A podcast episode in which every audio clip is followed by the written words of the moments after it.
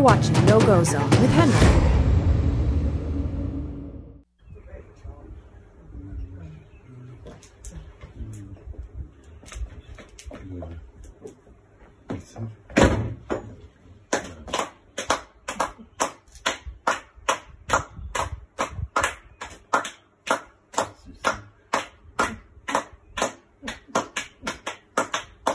Well, thank you. That was a that was a kind introduction of you. Welcome, everybody. Thank you for joining us here today. Hope you're doing well. Another Woden's Day is upon us. It's the 22nd uh, of February, 2023. Uh, I'm Henrik. If you're new, check out redice.tv and redicemembers.com. We go out to a number of different uh, places here today. Uh, you can tune in at Odysee or Rumble, VK. We do have a Burner YouTube account as well uh, some other places. But anyway, you can find all the links at redicemembers.com or follow our Telegram, t.me forward slash uh, redice TV. All right, so we got to talk about the uh, situation in uh, Russia today. Uh, and Putin kind of jumping off the, was it START, I believe it was called, the nuclear uh, treaty, essentially, as NATO continues to push harder. Uh, and all while this is going on, Biden is visiting uh, Poland stumbling around, uh, quite literally in this case, falling on and off the plane and uh, but barely able to uh, take a normal stride over in Poland. We'll uh, check that out. Uh, we do have some other stories as well a little bit later. We're going to talk about some important thing, but it kind of ties into each other really. there's some developments in Russia pertaining to this, obviously in Ukraine, Zelensky, what they're doing as well. Uh, and uh, some stories on Spain a little bit later too. So check out uh, check out that. Uh, and uh, also going to look at some of the immigration policy by the EU people. Uh, actually, a Swedish socialist lady, uh, Ylva Johansson, made a comment. I'm not sure if the clip is recent, but it shows you kind of the nature of how these commie socialist witches views the European people and the replacement agenda going on. All right. Anyway, so so plenty to get into here today. Uh, super chats, entropymuseum.live slash Red Ice TV. We'll read those uh, on the air. Same thing with uh, Odysee and Rumble. They have super chats over there. Uh, it's a good way of supporting the show as well. Uh, and as always, thank you to our uh, members out there for joining us today. We appreciate you guys. so anyway, the, the clip there with uh, well, it's King Charles now, right? Prince Charles, and, and it dawned on me. Wait a minute. Remember that? Remember that photo when he uh, get, gets poked by uh, Evelyn de Rothschild, right? And, and I'm just like, wait a minute, did he? Didn't he die? And I'm just like looking up. Okay, she died. So the Queen, his mom, died September eighth, twenty twenty two, and then it turns out that Evelyn de Rothschild, that famous picture. Uh, he died on November 7th. So what is that? It's like uh, almost exactly a month after she died. And apparently he was uh, he was a, an advisor to the Queen. Uh, do you guys remember that? They even have that. Look, check out this picture. They even have it in here. There it is. Uh, you want to find out who uh, who runs the show? Just just look at that picture right there. That's that ought to tell you uh, right there. You don't uh, you don't make that poke. You know if you don't have the if you don't have the well, I guess the shekels to back it up in this case. I guess. Huh? And I was like, wait a minute, how, how tall is Evelyn de Rothschild? And they had it in the article actually, right in the is it the byline? Is that what they call it? Six foot four.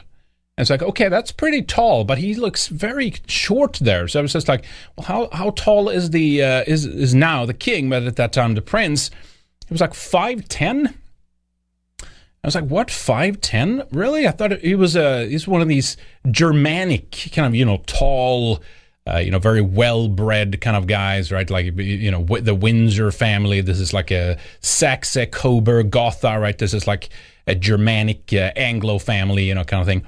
I don't know. What do you guys think? Maybe he doesn't. Uh, maybe he gets. Maybe his Aryan exam score ends up uh, pretty, uh, pretty, pretty not that impressive. Uh, if you take into this account, I saw, saw I saw this on on Twitter today. I couldn't help couldn't help to pull that in. All right. Anyway, what are you going to do? Uh, all right. Anyway, with that out of the way, but anyway, he did, so he died there. That's uh, that's that's quite something. I did I I forgot to kind of uh, I guess uh, report on that at the time. Mr. Rothschild, banking heir and advisor to the Queen, dies at ninety one. Yeah, what a what a guy. All right, London banker. That's what they call him. Okay. I thought we could take uh, a look at uh, Ohio here first, actually, a little bit. Uh, East Palestine. We've been covering this on the on the shows recently. Uh, and this came out today. Uh, it looks like uh, someone is, at least on paper, going to try to do something about this toxic spill and the mismanagement. So now EPA is to take control over Ohio derailment response. What? Why did it take so long? I think we have our guesses about this, folks. Under binding order, EPA will require Norfolk, Norfolk, Norfolk, I guess it is, right? Nor, Norfolk, but it's from the British, right? Norfolk, which ironically is from the Northern folk who came into the area that became Nor- Norfolk in England, right? And and then they count, they countered that with Southern, which makes it all weird. Norfolk, Norfolk Southern, but anyway, whatever. Norfolk Southern to reme- remediate toxic sites uh, or site in East Palestine. The Environmental Protection Agency will take control of the response of the Ohio train derailment and order uh, and order rail company Norfolk Southern to clean up the contamination. The agency said Tuesday the Biden administration's strongest response yet to the disaster. what what have they done? Nothing. That's why. Oh, now the EPA is okay. Great. Damage is done now, folks. Rather than uh, clean up the toxic wreck voluntarily, as it has done so far, Norfolk Southern. I can stumble on that here uh, will be required to remediate the site under a plan approved by the EPA. okay, so so I guess they. Again. Rather than clean up the toxic wreck voluntarily, as it has done so far, so they didn't have to do. I guess they could have just like said up yours essentially, which I, I guess it's primarily what they have been doing. Uh, now they will be required to remediate, right, to, to set straight, to, to, to fix, to remedy uh, the site under a plan approved by the EPA, which will also take over some aspects of the response from Ohio. Norfolk Southern will also have to pay the remediation costs as well as pay for cleaning services that the agency will offer to residents and businesses, particularly in the meeting in the public meetings, and share information publicly according to the EPA the EPA step comes 18 days, right?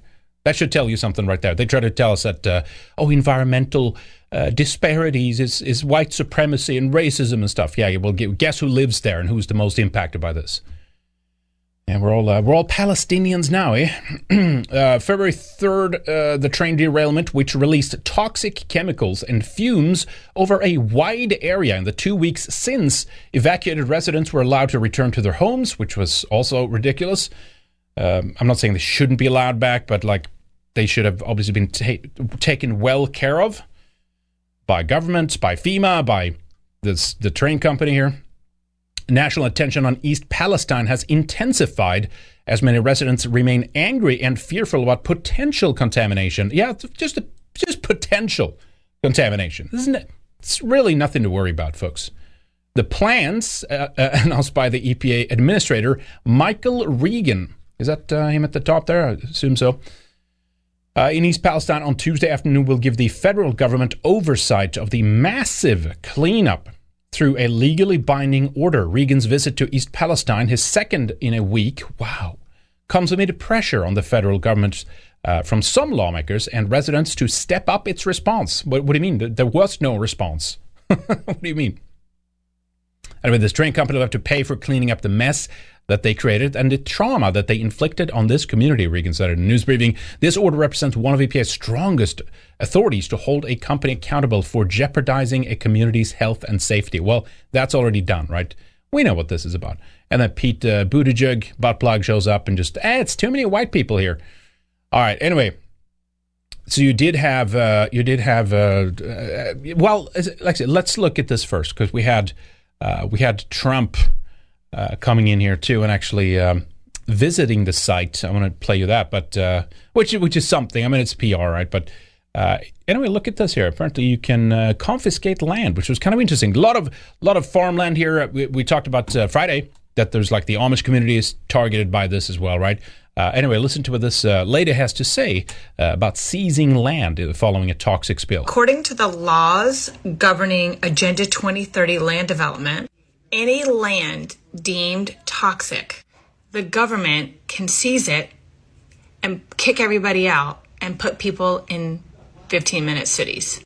This is all on the EPA website, by the way. And it's really weird that all of a sudden there's all these explosions in all these cities causing mass pollution. It's probably just a coincidence, I'm sure. But if it weren't, this sure makes a lot of sense. Yeah, we know, you know, the constituency there and stuff, right? And, and again, that's the reason why. Uh, I mean, good for him, Trump, to actually show up. Here's here's uh, some of how it looked. Hey, look, I can't, you know, this the fanboying here. What do you call it? Like the uh, the the the groupie uh, attitudes here. But you know, whatever. It is. At least the guy's showing up. Biden is over in Poland rolling around right now. But anyway, let's uh, check this out. Thank you, sir. Honor, can I, honor to meet you, sir. Mr. Trump, what do you make it about Biden not showing up? You showing up before he did. Thank you so much. Trump is showing up in Palestine, ready to uh, confiscate the land, eh?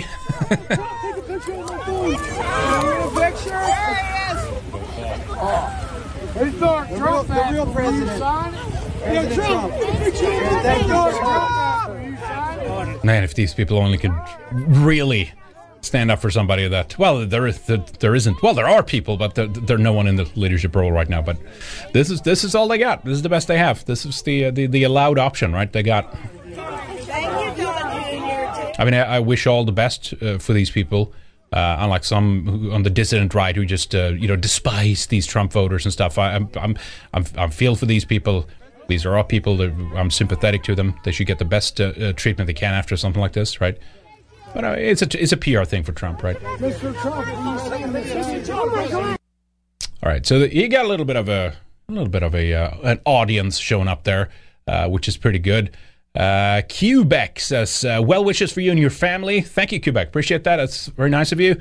Uh, we have the second wanderer over on Entropy Stream as well uh, who says, uh, Hail Henrik, happy to see you again looking at all these disasters as well as the government response. It seems the only way, as we as Europeans can triumph, is to take an area like Idaho and Montana and forcefully succeed ourselves from this union. Uh, this government hates us, and I see it as the only way. Uh, am I wrong to uh, think so? I think you're saying at the end there. Uh, no, not at all. I think a lot of people are feeling this way. I think we even, again, I don't like her, but it was even Marjorie Taylor Greene that recently tweeted about, uh, uh, you know, and it's not always as simple as this, but it's a start, you know, red states separating from blue. You, you could see other similar movements in European countries. The only problem is with that, the only problem with that is that if you start now at this point openly doing this, yeah, am I wrong to think uh, think this though? You said at the end. Okay, yeah, uh, that, that's right. Um, the only problem with that is that as soon as if if you be, if you initiate like if you tell this is what I'm trying to say. I'm stumbling here.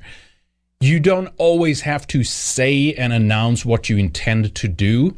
Sometimes you kind of just have to do. I I, I agree with you 100, uh, percent Second Wanderer, but uh, sometimes you just kind of have to do it and you and and there have to be kind of a quiet understanding of these kinds of things because as soon as you vocally do this, you'll get a- anybody who's in a kind of a leadership position or something like that to organize that. Uh, it's going to have all the, the wrong eyeballs on them. There's going to be infiltration, Fed attempts, and all that kinds of stuff, right? At least for now. I'm not saying we we can't or shouldn't propose things or organize. You have the Greater Idaho movement. That's one. All these different things are happening. That, all of those things are great, right?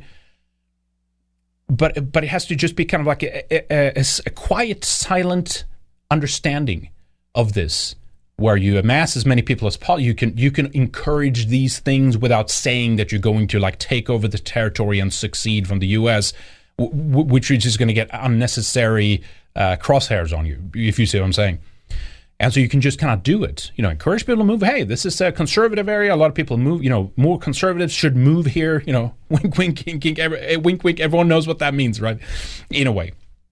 And so, uh, but then you wait. You you wait until the timing is right before you actually make a a move like that. And it's not about being a coward. It's just about knowing that the the the whole system is so insane right now and so anti-white and so horrendous uh, and they're it just it's just dying to like hold someone accountable or, or someone they can look at to uh, to put, project all the blame on of why things are wrong in the world. Kind of kind of how they in a in a false way, like a uh, in a fallacy manner or way, uh, project upon us that you know if we for example don't want open borders we don't want to be replaced they say oh well they blame migrants for all of their problems. And it's like well no one does that. That's a that's a, a, fallacy. But yes we have a lot of problems because of that too obviously on top of things right? But kind of in the same way see i'm saying?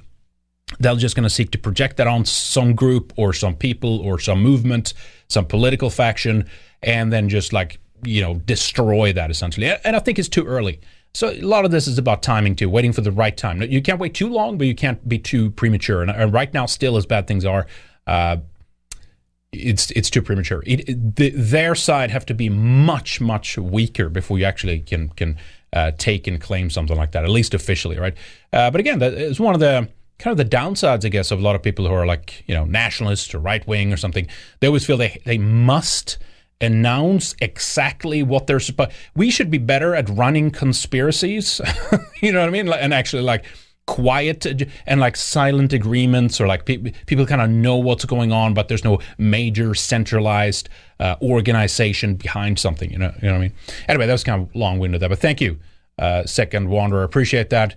Uh, thank you for being an executive producer as well. I appreciate that.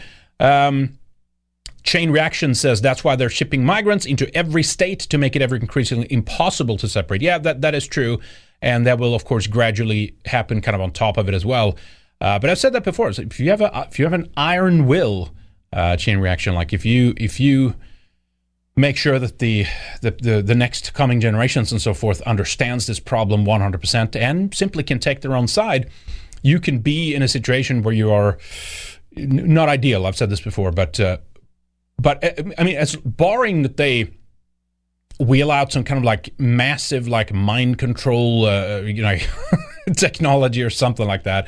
Look, so the subversive agenda, you know, of like you should mix out and white people are racist. That is like that is mind control. I, I recognize, but I'm saying like physically, like you know, they they, they improve the God helmet. Do you guys know that? They had used magnetic fields to change like attitudes towards migration and your views on on God or higher spiritual things with the aid of this helmet. Remember that Laurent University? I forget the name of the uh, guy who was running that experiment, the God helmet. But let's say that they they they uh, improve that technology and somehow they could do that remotely of just like changing people's minds or like some medication forcefully given to people. Barring that, you can always have people like, no, uh, you know, I'm gonna I'm gonna ensure that we have kids that look like us, and we're to continue our heritage and continue uh, remaining being Europeans.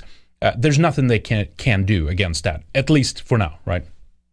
They, are certainly trying. So don't get me wrong. I, I, recognize that, and it's and it's dire. But yeah, no, a, a, quiet understanding. And again, the more kids we have, the more people come to this area that that have similar uh, ideas and things like that, that the harder that is going to be for them. We just ha- we have to take and claim and occupy space by our mere presence. We don't have to say we're going to you know by force. I, I, look, I get that thinking, but right now I think it's too early. Anyway, thank you. That's some food for thought there for sure. Uh, interesting ideas. How do, how do we how do how do we fix these things? Right? It's man, we're in a we're in a weird state right now with all this stuff. So anyway, um, we had um, apparently some food being delivered to uh, East Palestine as well. Uh, tens of thousands of pounds of goods, food, water being delivered to the people of East Palestine, Ohio, right now before Trump visit. Uh, apparently, Benny Johnson says here Trump paid for it all. Number of goods delivered from the Biden administration, zero. That's something at least.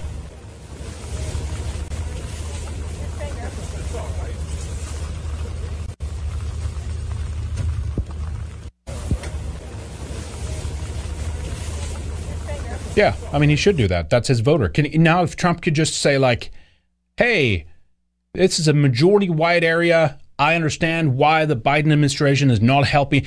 Do you know how much that would do? You know what I mean? It's, a, it's such a small thing. You know what I mean? This is an anti. It's essentially an anti-white policy, or you know, that the Biden regime is running here. But he can't. He can't even do that. Again, look, look he should have cred where, where you know credit is due. He's at least visiting. He's helping out, right? Uh, but but this is but but he's kind of entitled to like this is his one of his what major voter bouts. or what do you call it? Areas of, of his his guys. You know what I mean? His voters. Uh, so that's the least he can do. And speaking of speaking of Trump, check this out. Uh, on the opposite then side to all this, uh, you have those with you know Trump derangement syndrome and all these things, right? So this is apparently the, the lead juror from the Trump Georgia grand jury here. Look, look at this. This is real. It isn't a parody. This is MSNBC here personally want to hear from the former president. I wanted to hear from the former president, but honestly, I kind of wanted to subpoena the former president because I got to swear everybody in. Hmm. And so I thought it'd be really cool to get 60 seconds with President Trump of me looking at him and being like, Do you solemnly swear? And me getting to swear him in. I just, I kind of just thought that would be an awesome moment. Personally, want to hear. that's, that's where we are. Right? These are the moments when you kind of understand that, like, if we don't seek and take these positions, this these are the people that will take these positions. it's like a 23 year old girl, right? Who is like completely brainwashed by the whole media apparatus. Oh, I would, I can subpoena people, you know, the president now because I just feel like it. Uh, so I get that, but uh, hey, what are you going to do? Uh, even if you, even if you, even if you, let's say, as a white male, wanted this position, unfortunately, like we've we're run at this point by so many of those who are enemies of us that they would never give it to you. And even if you temporarily had it, there would be a an intense media campaign against you just on the basis that you're white uh, and a male. Uh, and then they would remove you and put a position like this in there. But yeah, c- clearly, like complete lunatic here. Look at this. Look at this weirdo here. Jesus. Look at this. And so I thought it'd be really cool to get 60 seconds with President Trump. So that's why you did it? That's why you subpoena him then? I thought that was really cool. I wanted to hear from the former president, but honestly, I kind of wanted to subpoena the former president because I got to swear everybody in. And so I thought it'd be really cool to get 60 seconds with President Trump of me looking at him and being like, Do you solemnly swear? And me getting to swear him in. I just, I kind of just thought that would be an awesome moment. This is. Uh, this is the objective, completely rational legal system uh, that we live in right now. Uh, yeah, yeah. Black Phillips says, uh, Hail Henrik, there are shitlibs and commies who actually are so deranged they enjoy the Ohio disaster as a type of schadenfreude to own conservatards on climate change. These people are just pure evil. Yes, they are. Uh, they want you dead and they think it's funny. Yeah, that's why. It's, it's interesting, right? The, the there are now there are things that we are able to do, right, as as humans, which you which we just couldn't do uh, going back a few hundred years, right, technology wise, right. You can you now have a camp, and I see this on, on par with it. You now have a campaign to basically suck out carbon dioxide from the atmosphere and bury it deep underground, uh, which is by just one video I, I made. Uh, well, Sigurd was in the uh, uh NICU, by the way that it would lead to like a, a, an extinction event essentially because you would you would take so much carbon out of the atmosphere uh, that uh, plant would would not be able to continue essentially right that's an insane thing yet these elites are just moving ahead with this like no this is what the science says we have to do this in order to survive which is you know the very process that's going to kill us you could argue you know nuclear weapons is the same thing it's like something ca- catastrophic to such a degree that it can like ruin uh, you know, maybe not everything, but like a lot of things, right? Nuclear technology, chemical thing, chemical spills, nanotechnology will be kind of much the same thing. And it's just like having these political divides and su- such a insane guard of, of elites and establishment at that time is like maximum uh, danger essentially we are in right now. Uh, a lot of these people too that we just like if if you can't you know if you or if I can't have it right no one will right? It's just this uh, crab mentality like pulling everyone back into the bucket. And I'm sure there's a lot of people out there that would just love to see everything being ruined right? They see this as like you know this is a west Western civilization and white people built this. Let's just like tear it all down and poison it intentionally. And, and yeah, that's that's that's what it feels like some days when I look at all this, right? Like to drive you into the pod in the underground base somewhere, so you can like put on the VR headset and be fed the the bugs intravenously. Uh, they will ruin our ecosystems just just to get you to comply, you know, kind of thing. Wasn't that what? Uh, it's like twelve monkeys ha- had that uh, hint dropped in it, right? It's it's not about this virus that they had released, right? It was it was it was, it was about control. It was about just having the control. And and and now again with like between climate lockdowns and all these other diseases that they claim you know threatens all life on Earth, or at least human life, they can just they can just essentially run this as a media campaign and claim something is happening. Uh, which is like, no, we can confiscate the land, we can uh, forcefully evacuate you, or we, we, can put you under lockdowns, we can drive you out of this environment into another, just to because we're saving you. You know, uh, crazy times. McDozer. Thank you, man. Appreciate that. Says uh, I finally caught a live show, which is perfect because I just want to point out, dang, look at the beak on that idiotic juror. Yeah, that's some. And it kind of, I maybe this is what the ma- MAGA boomer will do, but there's something with it, the lighting on her is not the most flattering too. I do, I do admit, right? but it kind of for, for the boomer, it kind of cast it casts casts like if you if you take that kind of side sweep across, and then you kind of take how that shadow, you know, is kind of cast right there. I, that's I think that's ripe for a boomer meme, don't you think? Don't you think? Uh, I'm waiting for that. We'll see what happens. Nazi tries to indict uh, or subpoena Trump or, or something like that. Uh, when, of course, this is the furthest away possible. Oh my God. What a, what a time, folks. Man, can I get that? Can I get that in black or what?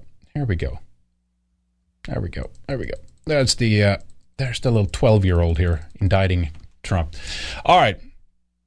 All right. Let me see. Where are we here? Oh, switching around like a like a crazy one. Thank you, McDozer. Appreciate that. Uh, all right, so Biden goes to. Uh, he actually doesn't, doesn't even go to Poland. Uh, he's he stumbles uh, into Poland essentially, uh, both both coming and possibly uh, going. this is President Joseph R. Poopy Pants Biden heading to Warsaw on the plane. Well,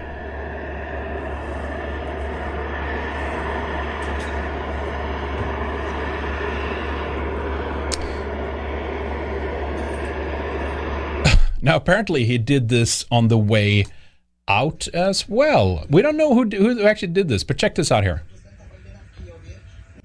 Someone is actually falling down uh, the stairs uh, of uh, Air Force One there in uh, Warsaw. This is when they're landing. I'm not sure if that is Biden or not, but you can see someone at the in the middle of the stairs right there. It's just tumbling straight down. That's it's that is probably not Biden. Uh, but one tweeter kind of said, "Like, look at this! Uh, look at his, look at his uh, bruise right on his forehead here, right? Uh, so maybe that's what, uh, maybe that's what's going on. Who, who knows, huh? Uh, all right. Anyway, and he looked a bit stiff afterwards too, to be honest. Marching around here with the Polish military and the officials. Is it Duda? Is that the Polish PM right now, or president? Is it? But yeah, what's going on with this? So they're walking this, and then oh no, turn around. He says there. This it's a the ceremonial thing on this is is just kind of ridiculous. No, go no no no. You have to go on the red carpet back. See, and he can't even do that. Like you turn around. Okay, I got it.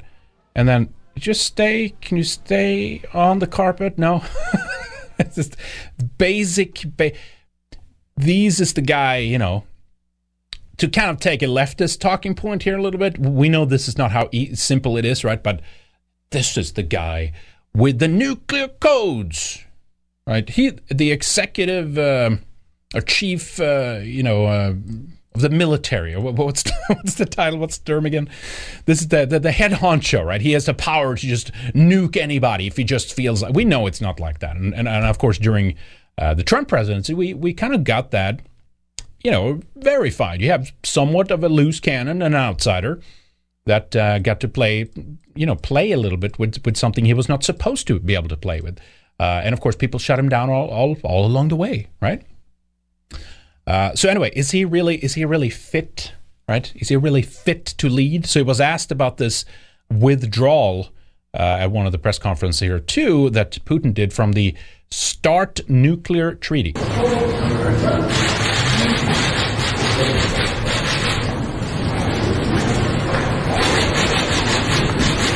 Mr. President, any reaction to Putin saying he's pulling out of New START?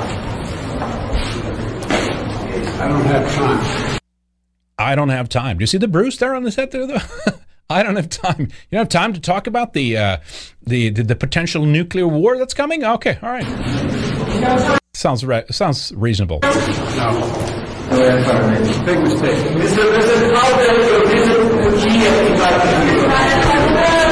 Oof, audio that was great. Uh, all right, so uh, here's uh, everyone's favorite here, Jens Stoltenberg. Uh, he's going to talk about NATO and uh, security. Let's see what it says here regarding Mos- urges Moscow to reconsider nuclear treaty suspension.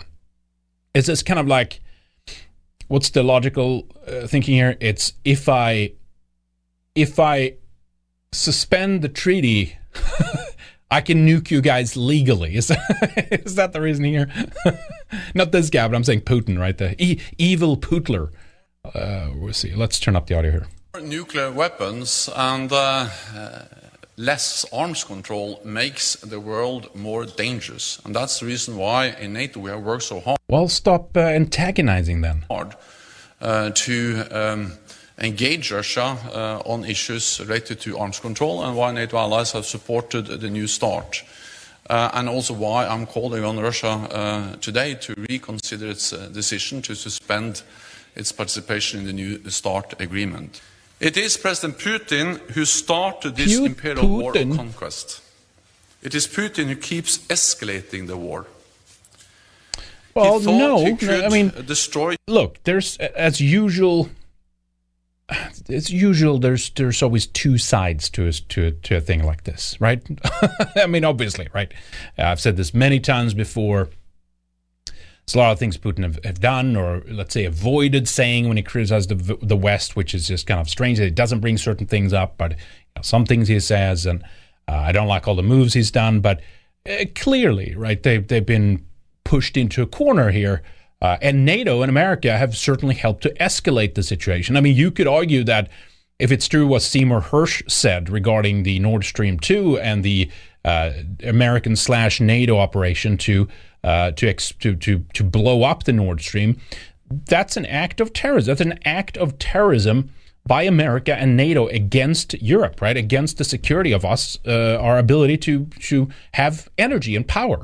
you know what I mean? That's an. This is a- an insane uh, escalation from these guys' point of view, right? And it's just more countries in, in even Eastern, uh, Southeastern Europe now, and you know to the Uzbekistan, Tajikistan. They're not official members of NATO, uh, but they're partners, right? So they enter into these kinds of you know agreements and stuff, and they're beginning their steps towards that. I mean, North Atlantic Treaty Organization to have Turkmenistan as Azerbaijan, have, have whoever the hell it is, there, Uzbekistan, Turkey as members of this does not make sense, right? Which is clear then that it has obviously expanded beyond the North Atlantic at this point, uh, which shows you that it's a different. Um, it's a different agenda, right? This is the the, the world military essentially. Uh, are, are Russia completely blameless? No, there's there, there's stuff that they've done too, but the other side is far more responsible uh, for escalating. To be honest, at least if you by ask me. Ukraine and divide us. But he underestimated the determination of the Ukrainian people to defend their homeland. And he underestimated our unity. One They underestimated our ability to arm the Ukrainians and go and fight and die on the, you know, on the battlefield uh, for us and our gay agenda. year since he launched uh, the Russian invasion, we see no sign that President Putin is preparing for peace. On the contrary, as he made clear today, he is preparing for more war. We are also increasingly concerned that China may be planning to provide lethal support uh, for Russia's war. Putin must not win. That would show that aggression works and force is rewarded. It would be dangerous. Well, that's just the rule, the nature of the the, the, the rules, right? They're trying to get Russia with these words to give up before they even try, right? They should not be allowed to defend ourselves in the same way that we're defending ourselves. That's basically what they're saying. for our own security and for the whole world. So we must sustain and step up our support for Ukraine.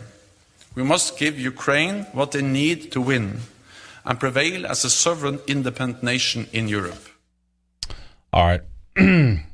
but then, you know, but then these groups, these types of groups, uh, work tirelessly to um, to undermine uh, nations' independence uh, and security. By the way, by threatening them, right? It's it's the thing with with Sweden that we brought up. Uh, neutral, you know, party, not a member of anything. I mean, sure, the cooperations in the U.S. have obviously been more intense than with any kind of comparable uh, cooperation with Russia. Uh, but still, you know, it's a paper, right? They're neutral.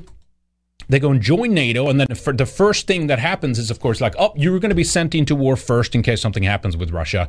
Uh, you know, haha, kind of thing. Like we haven't had war for 200 years. Now they're going to join NATO, and now it's like we're, we're closer to war than we've ever been before. It, look, it's that's still up in the air. Might hopefully Turkey just like excludes us from it because they want a bunch of dumb uh, gay rules in Sweden about uh, Islam and shit like this, and you, can't burn a Quran, and you have to deal with hate groups and like all these nonsense that Turkey and Erdogan wants. But uh, anyway, it could be a blessing in disguise, all that stuff.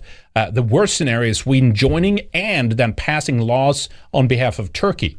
Uh, then we're truly fucked. But anyway, um, I haven't seen this one. Let's take a look at the here. Here's OAN. I don't watch this too often. One America News uh, reporting on this here. Putin suspends nuclear arms treaty. Uh, Biden calls for more war. Well, Following Joe Biden's unannounced visit to Ukraine, Russian President Putin delivers his State of the Union address with important new announcements. Here's One America's Chanel Rion. In the one year since the Ukraine Russia war began, and less than 24 hours after President Biden visits Ukraine, Russian President Vladimir Putin declared the suspension of the last nuclear arms treaty between the U.S. and Russia. We do not withdraw from the treaty, but we are putting it on hold. But before we go back to discussing this matter, we need to understand first what do such countries from North Atlantic alliances, France and the United Kingdom want, and how can we consider their strategic arsenal? Which is offensive part of the offensive potential of the alliance. The New mm-hmm. START treaty was meant to cap the number of strategic nuclear warheads the US and Russia could deploy. Currently, Russia maintains the largest stockpile of nuclear weapons in the world at 6,000 warheads. Putin also condemned the U.S. for prolonging the war in Ukraine. So fucking with them is started. a great idea and went on to say Russia's nuclear weapons have been set to combat readiness. But Putin also emphasized this is more than a war of borders. It was also a cultural war against a morally compromised West. Yeah, so this is pretty good. I, ha- I have this clip here actually. I want to let's wait with that then because it, it's one of those like you know again as I said it's like you don't have to love everything about Putin uh, to appreciate the fact that he he calls out uh, uh, pedophiles in in Western uh, elitist circles. Uh, and the homo agenda, right? It's like, well, thank you. At least he does, at least he can do that. Now, of course, it's is that beneficial to that? Yes, of course it is, right? You know, so discontent in the West and these kinds of things. But man, the rod is so deep at this point, and and the fact we've hardly have any you know critics uh, of of any kind of you know caliber in the political sphere in the West that talks similarly just shows you uh, what a lack of backbone we have uh, among our own, which is which is crazy, right? But anyway, uh, let me let me go to this NPR piece real quick because they're asking a question about this too, right? What happens now uh, after Russia suspends the last nuclear arms treaty with the U.S.? In 1985, Soviet leader Gorbachev and US Pre- President Reagan made a breakthrough when they jointly declare a nuclear war cannot be won and must never be fought. The phrase has lived on, evoked by leaders of both countries. It is affirmed as recently as January 2022, excuse me, by Putin uh, Biden and leaders of China, France, and the UK, all of which have nuclear weapons and permanent seats on the UN Security Council. Uh, but the following month, Putin launched a full scale invasion of Ukraine. Blah, blah, blah. We know what happened. Now, Putin says Russia is suspending uh, its participation in a New START, uh, the last remaining nuclear weapons treaty between the U.S. and Russia. The treaty, which took effect in 2011, is set to expire in February 2026. New START allows each country to verify the weapons pact is being followed by inspecting the other country's nuclear arsenal multiple times a year. The treaty also requires regular communications about an array of military equipment and operations to avoid misunderstandings or accidents, which is like, okay, that's good. Russia and the US hold vast majority of the nukes. They brought this up in the piece there, right? Um, okay, Putin made it clear that Russia wasn't abandoning the treaty entirely. Uh, and the country clarified on Tuesday that it won't seek to bulk up its nuclear arsenal. To learn what Putin and Russia hope to gain by this move and how it affects the broader security picture, we spoke to, to two experts Lynn Rusten, Vice President of the Global Nuclear Policy Program and the Nuclear Threat Initiative in Washington which of course is going to be two, a one-sided view here, right? This, obviously, right? They're getting the uh, uh, the uh, the Atlanticist view on this, right? Uh, and another one, Sarah B- Bidgood, director of Eurasia Non-Proliferation Program at the James Martin Center for blah blah blah. Um, okay, first things first. Are we heading into a new nuclear arms race? I think you could argue that we are already heading in that direction, but it really depends on what Putin means when he says that he's suspending Russia's participation in New START.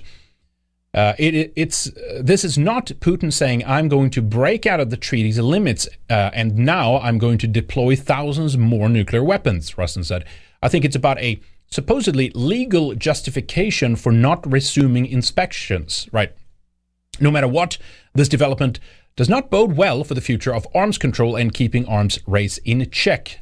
Bidgood says. We are not in a nuclear arms race today, Rusten said, but it's very concerning that we soon will be. Because the bottom line is this is the last nuclear treaty governing nuclear weapons in the US and Russia that is in force.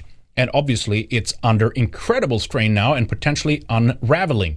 It is set to expire in three years, and there's no dialogue going on between the US and Russia about what would come after that.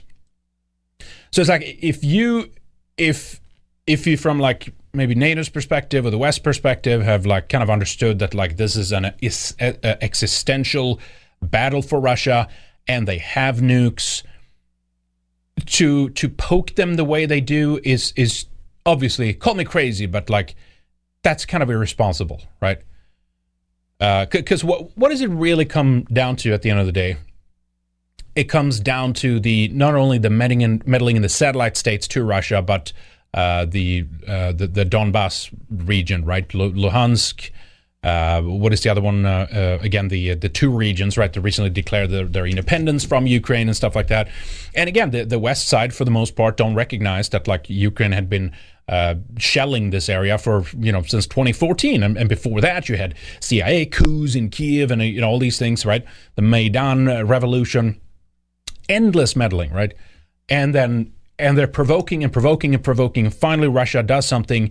Uh, and do you have to agree with that move? No, you don't. But you like in one way can understand like, well, this is if this is existential to them, maybe it's better to not escalate. Maybe it's better not to inject more weapons into this. So I, I agree with the uh, the person. I don't think this is going to like, oh, well, that that's it. Then it means nuclear war right away.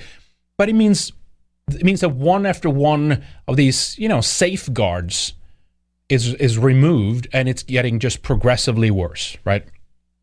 These nations should sit down at the table, they should talk with each other, uh, they should enter into agreements that are mutually beneficial. You should have nations that are neutral and not joining uh, an expansionist uh, war hawk organization such as NATO. So this is moving in a completely idiotic, insane direction.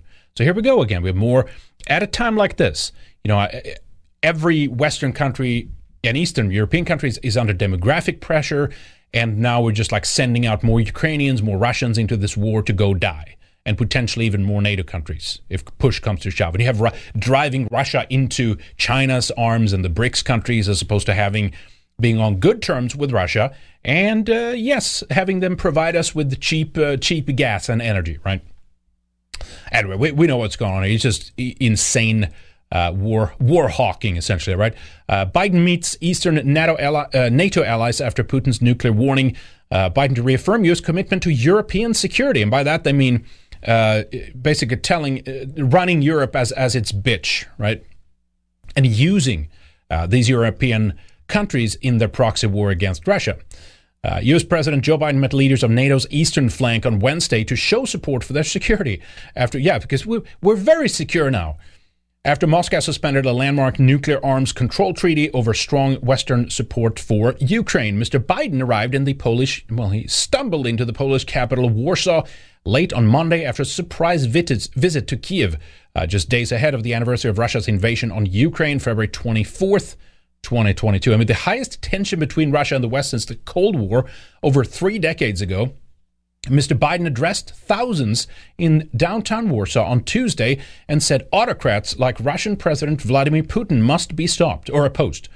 Hours earlier, Mr. Putin delivered lengthy remarks laden with criticism of Western powers. We'll just listen to one of those clips in a little bit here, uh, blaming them for the war in Ukraine. I, I, I tend to agree. This is I can't. I don't see this any other way. Mr. Biden said the West was never plotting to attack Russia.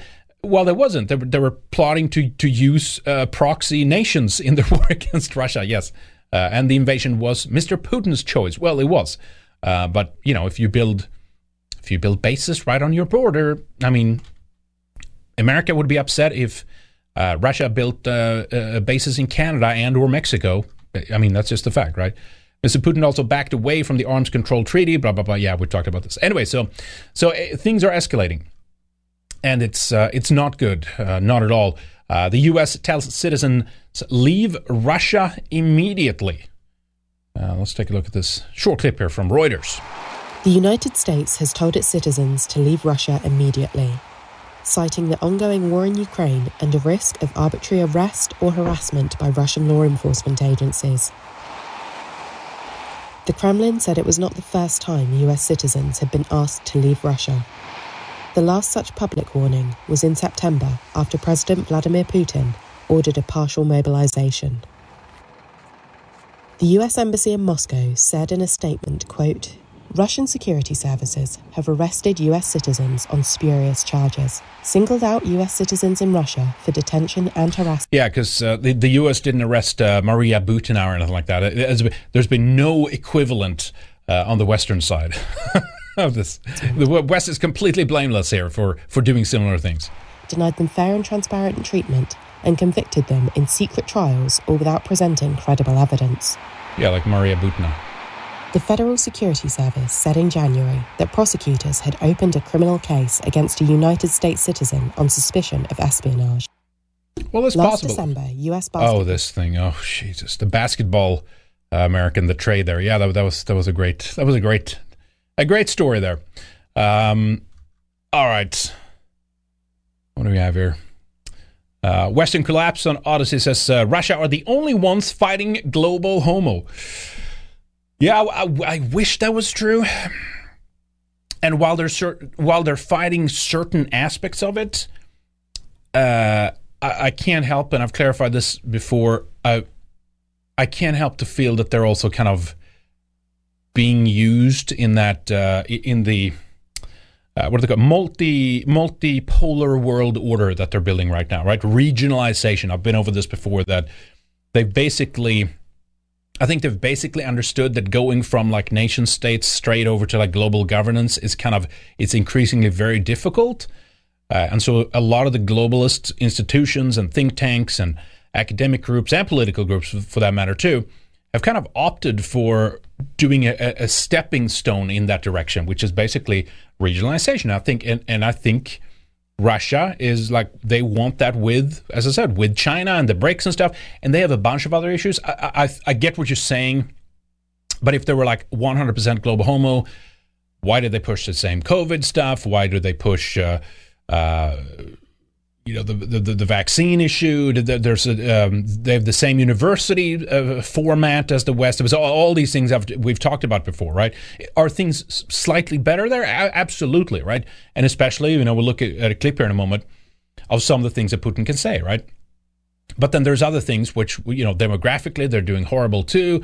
Uh, what Russia will be like a, an Islamified country within 20 years if trends continue. Like they have their multiple of their own issues, you know, and and Putin's kind of running his own um, kind of oh we're also a multicultural kind of own spin on things. They have a slightly more respect for like culture and religion and things like that. But then you have dumb gay shit such as like we're going to denazify Ukraine, which is like you really try to tell me that the biggest issue with Ukraine is is Nazism. like, is there a National Socialist faction? That yes, there, there is, right? But that's those are not the ones running the country, right? You have a, a Jewish guy at the head of it who's in the pocket, uh, you know, of, of most Western governments that's using Ukraine as some kind of uh, money laundering scheme and uh, you know shit like this, right? It's so corrupt, uh, and it's the same forces that, that that is controlling the West that's controlling Ukraine, obviously, and they're using that in their proxy war against Russia. And that's not, there's no national socialists there, folks. In fact, they think they're fighting Nazis uh, by by having this proxy war against Russia, right, in Ukraine. Uh, so everybody, it's it's everybody calling everybody Nazis, you know, and that's not really, you know, it, it, it's it's the same, it's sh- much of the same shit that we're getting in the West. However, so so having said that, uh, let me see here. Well, yeah, I get okay. Let's play that then let's play the uh, the Putin's comment on the elite and the the pedo uh, agenda in the West. Now he has a religious spin, and you might not even be favorable towards that, or that that's the reason behind it. But hey, it is what it is. At least, at least they're standing up for some of the more traditional conservative values. You know what I mean? Um, even if you're not, you know, super religious or not, it, it stands to reason that like, okay, if you're if you're traditional in any kind of capacity, uh, or, want to fight against this modernity and this this post-human weirdo uh, you know, global order that we live in. These are good comments and they need to be said. Listen to this. Cannot ignore the fact that Russia cannot be defeated on the battlefield. So they're waging increasingly aggressive information attacks.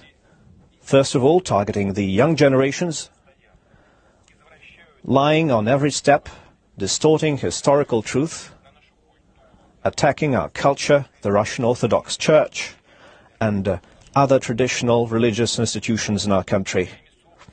Now look at what they're doing with their own peoples.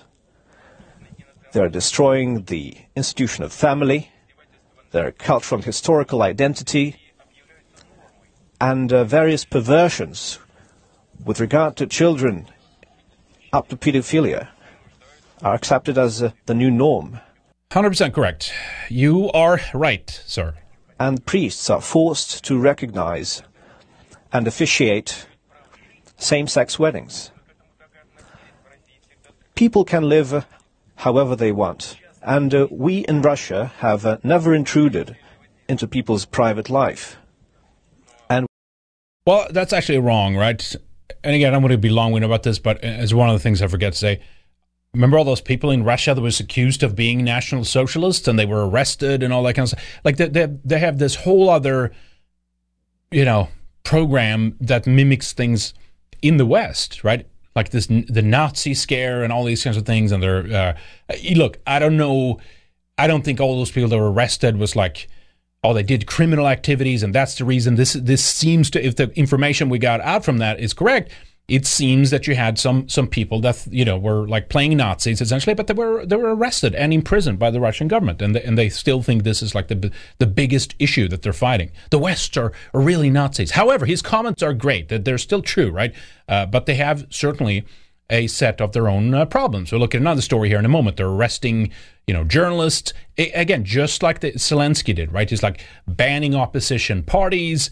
He's arresting journalists, everybody who's you know a regime critic, or they lock away. The difference is that the West are celebrating celebrating Ukraine and Zelensky as some kind of pinnacle of Western, you know, freedom and individuality and all the all the liberal values we have in the West. When, when of course, that couldn't be further from the truth.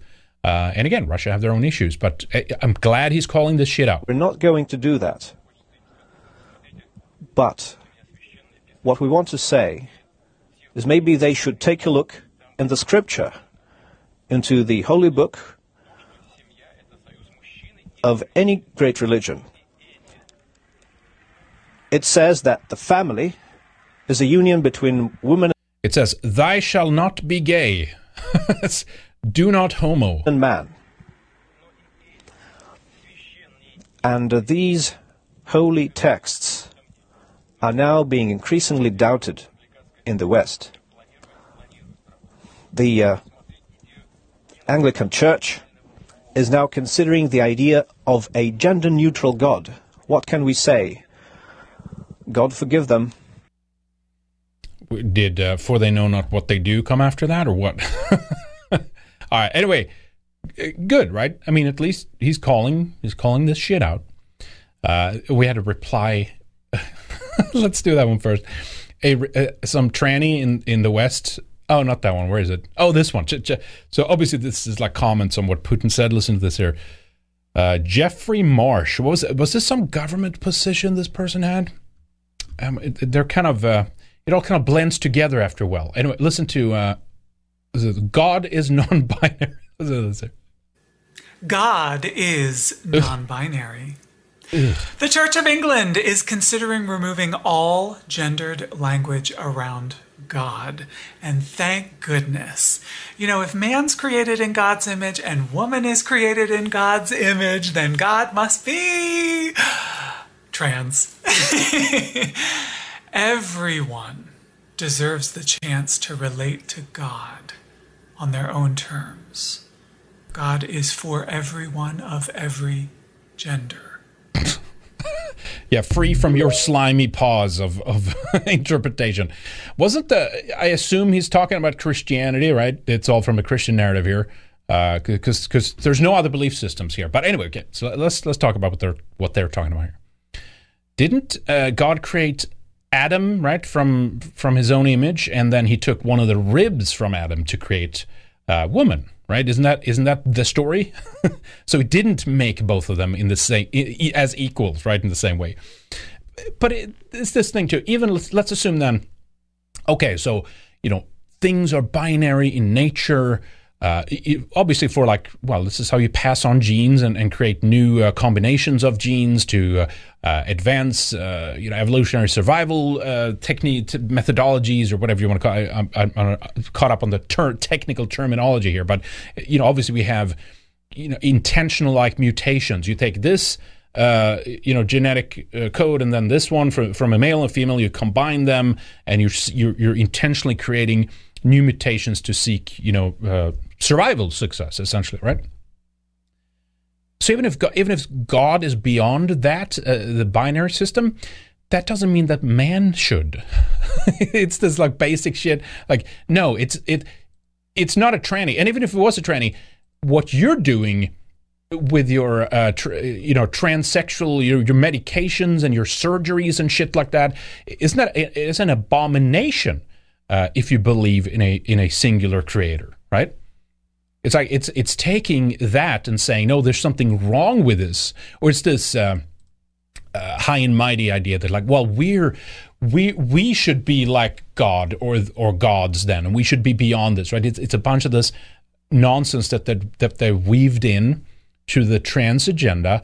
Uh, again, to actually, I, th- I think at the end make it more uh, religious in, in terminology and, and, attitudes and making it into a religion uh, essentially at the end, right? We actually talked about some of that in the, the latest uh, Weekend Warrior show, uh, you know, adjacent at least to that, right?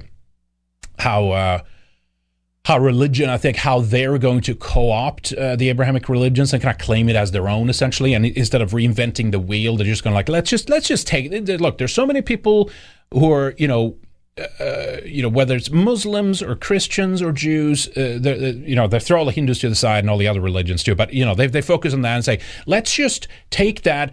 Uh, some things we just bring out and, and quote, and other things we'll reinterpret and quote, and then we'll we'll make it our own. So I, am sure that's coming, and this is obviously kind of like a spin on that. But it's like doesn't mean that you are supposed to become a tranny. Uh, that is completely wrong, right? All right. Uh, anyway Check out this, sir. This is kind of interesting. Uh, Russia plans Belarus absorption by 2030. Now, this might be more Western garbage, or it could simply be basically they're seeking. Well, they're, are, are, Belarus is part of the Russian Federation, right? Are they? Man, I should have uh, checked this out before. Let me let me just check that out real quick. Federation, are they? Ah, Union State of Russia and Belarus is a supranational union consisting of Belarus and Russia, uh, with the stated aim of deepening the relationship between the two states through integration in economic and defense policy. Uh, okay, so maybe it's yeah, it's okay. They have bilateral relations, blah blah blah. Um, Yeah, they share a, share a land border. Uh, okay, so technically, I don't think so. That that could potentially be what they're talking about, right? Uh, or you know, or, or, or maybe Putin has these uh, that the West has uh, these. Uh, um, he's he's as crazy as Hitler was, and he wants to try to take over the entire world. So he's going to begin with the Belarus here after Ukraine and some other countries. So of course, uh, a Russian presidential document was obtained by a group of international journalists. Well, that's man, that is uh, that is one heck of a credible source right there. Who believe it to be authentic? Well, that's there you go.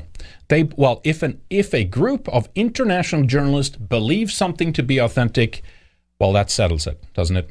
It reportedly dates back to the summer of 2021. Russia is planning to absorb neighboring Belarus by 2030. See their own little uh, Agenda 2030 going on there?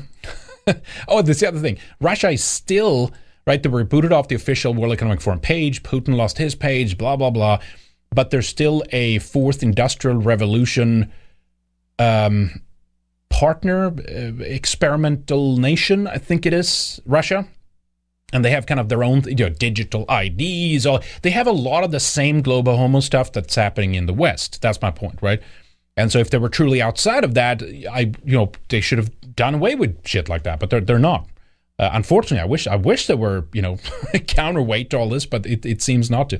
Anyway, according to a document allegedly leaked from Russia's presidential administration, the document was obtained and reported on by an international consortium of journalists from news organizations including Yahoo News and Germany's Süddeutsche Zeitung. The document, which reportedly dates back to the summer of 2021, sets out a plan to infiltrate Belarus politically. I, I don't know. I, I, I just this is hard to believe. Is it possible? Of course, it's possible. Uh, but it, it feels a little bit like they they're desperately wanting like they need to like the, the empirical or empirical uh, the empire you know objectives of Putin. They, they need to push that a little bit. You know, I mean, politically, economically, and militarily, plans out to set on uh, different stages: short term or until 2022, medium term or until 2025, and long term, meaning 2030. The long term plan translates into the formation of a common union state under Russian leadership. Both countries are already formally part of a so called union state. Uh, as per 1992 agreement, the agreement sets a legal basis for integration between the two countries. There were some people out protesting and stuff like that, even if this is true.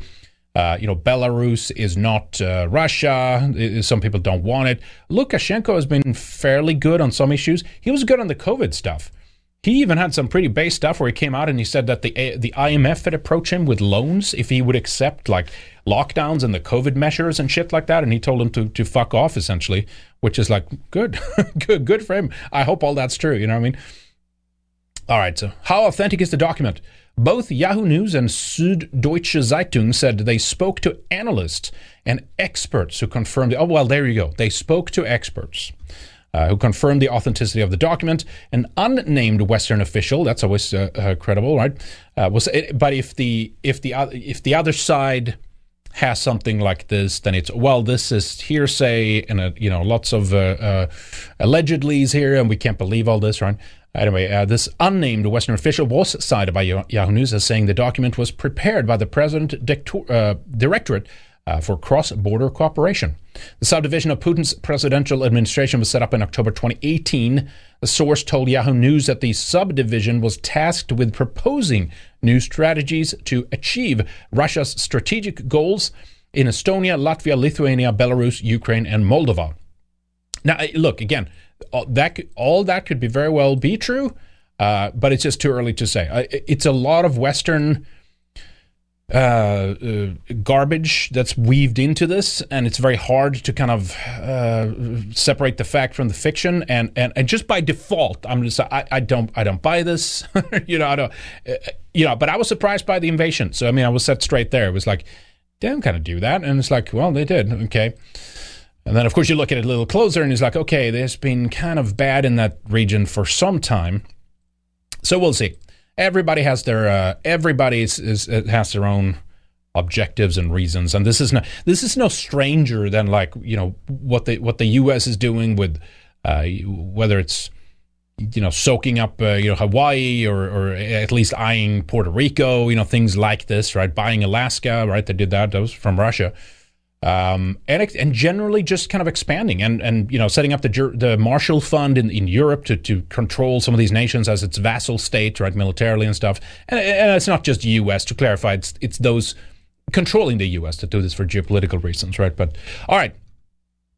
Uh, okay, let's see what else we have. Well, we don't have to go through this. This was was a uh, somewhat interesting piece from Washington Post uh, about the uh, kind of where, where it stands with the ongoing conflict right now, and it's such vast distances here too. Like the the, the Ukraine is, is is huge. Russia is even bigger right? So there's a 600 mile front line now between Ukrainian and Russian forces, and most of it, just looking at the uh, crude view of the map here, uh, is uh, most of it is, is just dominated al- along, you know, like kind of like a line like this right now. Actually, this no, that is not right. Yeah, I think it's like up up here somewhere. I think that had, this was animated, but this is archive. I think it's along the the Dnieper right there now uh, and they've been trying. I think Kherson, I don't know, something like that. Uh, I think it is. Maybe that's changed now, but the point is, it's a long damn uh, area to to patrol, right? And so much of it has been just been digging digging down in certain areas. There's new fortifications, right, uh, on the Russian side uh, in many of these areas, and uh, much of it seems to be a war of attrition now, essentially. And they even let me read the last uh, line here. Uh, while geographic, or last few paragraphs here, is kind of interesting, right? They recognize it's basically like we just have to arm Ukraine like like there's no tomorrow, and that's the only thing that's going to settle the conflict. Uh, or Russia is just basically going to going to throw bodies at this, you know, through transcriptions and bringing in university s- students next and into into this and stuff like that. Uh, and as they usually do in many conflicts, they, they throw they throw human bodies at this until they uh, kind of get their way, kind of like they did in World War II too. While geographical features continue to play a role in the war, the sheer scale of the territory means neither side can make gains without a major advantage in weaponry or force size. And that's why, you know, the U.S. is training Ukrainians now uh, on their Patriot uh, missile defense system. They're uh, talking about giving them, uh, you know, fighter jets and things like this, right? Despite sending hundreds of thousands of conscripts to war, Russia has lost nearly half of its battle tanks in the fight. According to the International Institute for Strategic Studies, Western governments have sent weapons to Ukraine since the beginning of the conflict and have promised more, including battle tanks. That's why they're putting pressure on Germany right now to send, uh, what is it, Leopard tanks, right? Leopard 2 tanks. Uh, and then they want Abrams tanks from the U.S. and stuff. But the, you know these are like weapon systems. They come with like drones and satellite systems and surveillance, and like, there's all these components to it. You can't just like here, here's a tank, take it. Uh, it it's complicated stuff for the most part. Uh, so it takes years of training, which kind of implies at least the West wants to just grind down Russia over like a decade, and they're happy to use uh, Ukrainian meat uh, in the process while they're waving Ukraine's flag, you know, back home. Public support for sending aid and weapons to Ukraine has declined in the United States. Other Western governments have been slow to provide any sizable shipments. It's just incredible amount of money and weapons. And what are they talking about? The real center of gravity for the outcome of this war is not on the Ukrainian battlefield, said George Barros, a military researcher at the, at the Institute for the Study of War. The real place is actually in the decision making space in Western capitals. Because the moment we decide that we are not going to empower Ukraine, Ukraine will lose the war. So that's how they concluded, right? So this could go on for decades. And in fact, uh, Zelensky has said as much. And check out the angle he has on this too. This is actually kind of, uh, kind of interesting. Um, Here's why Ukraine's Zelensky wants a long war with Russia. The Ukraine leader has shown no interest in seeking a peace deal with Moscow, and it's all part of a big gamble. It is unlikely that President Zelensky expects to win militarily, but it seems that he genuinely believes that he will succeed in turning Ukraine into something like Israel. a paramilitary state living with a sense of constant military threat. And then, of course, the money, right, from the West, the subsidies, right? They don't have. Maybe this is why the wheel at the Hol- Holodomor. Are they, are they somehow going to spin that this was really like the West's fault who didn't help out, although it's like Bolshevik Jews mostly behind uh, the policies that, that caused the starvation of Ukrainians? Maybe that, you know what I mean? And then utilizing that guilt into just having West give money to Ukraine like endlessly. And again, it's like it's it's not the people of Ukraine that's benefiting from this. Make, let, make, let's make it very clear, okay? Ukraine doesn't have the military or economic resources of its own to achieve victory, and the resources provided by the West will never be enough to inflict a final defeat on Russia. Zelensky's calculation is likely based on the belief that by offering Ukraine as a tool for NATO to use against Russia, he will constantly mobilize Western support and thereby to ensure his own survival and that of his associates. Again, you have to ask is he doing this for selfish reasons? Is he a puppet? Is he being controlled? Is he just a coke filled uh, homosexual uh, that's being blackmailed and he's being uh, used by other forces in the West in order to funnel as much money into this as possible? So, as wild they can have a long standing war with another European partner, that can also pocket a lot of this money, right? It, it, it begs, uh, kind of begs the question. It, it, it, there's definitely something going on here, right? Check out this one here. Zelensky, coked out of his mind, someone says here. single largest donor of military equipment to Ukraine, and we said that we would match or exceed that amount, almost two and a half conversations, which is why we've provided it on, but also those long range. Bring to anything good. Phase of the battle, uh, and that's a very productive conversation. Oh, was that it? Okay, yeah, that was it. No, it was a little bit more there. Yeah. Of the battle, uh, and that's a very productive conversation that, that we're having today as well. I don't know. It's uh, it's kind of interesting, isn't it? Who is the, who is this Jewish homosexual really? Hmm. All right. So of course, this is leaving Europe completely defenseless, right? great stuff. Great stuff. This is exactly what we need. Again, so as we're, you know, making, you know, kind of threatening Russia to such a degree where they feel it's, it's existential, which of course merits them, and it gets them to go closer and closer and closer to a nuclear option and then we're giving them, you know, as you're like, can't eat your home, you're starving, we can't even defend our nations because we're running out of ammunitions and weapons now. A year of war in Ukraine has left Europe's armories dry, the Financial Times writes. Reality of sustaining Kiev's army through a long, bloody conflict is dawning on the West. Ugh. Ah. Jens Stoltenberg chose his words carefully. The straight lace, straight-laced Norwegian Secretary General of NATO is famous for his ability to stick, stick rigid, rigid. Let me try that again. Is famous for his ability to stick rigidly to talking points. So when he warned this week that the West's under strain defense sector had quote a problem unquote, he meant it. Russia's war against Ukraine is almost a year old. Tens of thousands have been killed. Western governments have provided more than $110 billion worth of support for Kiev, according to the Kiel Institute, with a 300, uh, th- sorry, 38 billion uh, in the forms of weapons. What is the uh, what is that? Let me let me search for a clip here, reminding me of like how how they're seeing Ukraine kind of in the future. Right, it was that clip. I'll, see if I can find that.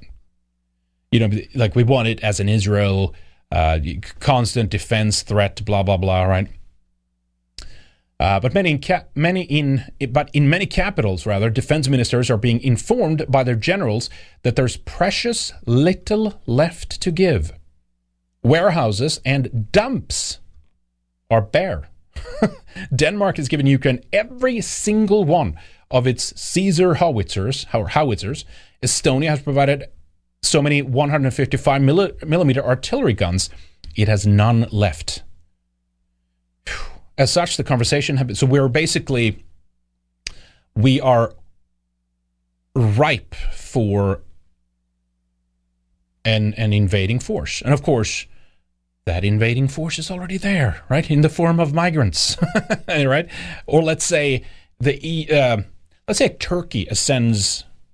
Is that the ter- that's just the NATO term? They don't say ascend; they just mean join, right? EU. Let's say Turkey joins the EU. They could literally like destroy Denmark by sending you know five percent of their population, you know, to Denmark. And of course, with everything happening there in that relationship, reason, no, well, not De- Denmark directly, but you know, the the, the Quran burnings in in Sweden, and of course the the guy doing that, uh, uh, uh, Paludan, he's he's from Denmark, right? There's a lot of other things going on here, and, and we we just they're ju- we're just being told that no, we should just fo- there's only this one singular issue. What happens if there's a catastrophic civil war that's bubbling up to the surface, and we are going to have to start defending ourselves and our own population? We have nothing left. How, how, I would love to see like is Russia just like non-stop building shit? I mean, I know that they, it's such a large country and they have so many like minerals and mines and resources and stuff like that that they're probably fine. It's the same thing as the article showed about how their bank reserves, if that's true, is like what they have more money than they've ever had. They're trying to say sanctions against Russia is working, and oh my god, they're losing the war, and then it's like West doesn't have any ammunition left. We don't have any willpower left. We just like we're just like a bunch of homosexuals and pedophiles. They're telling us that like we have to lose everything in order to just keep Ukraine afloat here. Here's that video. Check this. Check this out. This is you take you know Zelensky's comments comments into effect here too of like a a high tech Israel. Uh, you know the Khazarian Empire, right? Is like revived again in Ukraine here, and uh, and they're at the forefront because of all the aid, all the money, all the stuff that they've done. They're ahead of countries in Western and uh, Northern Europe.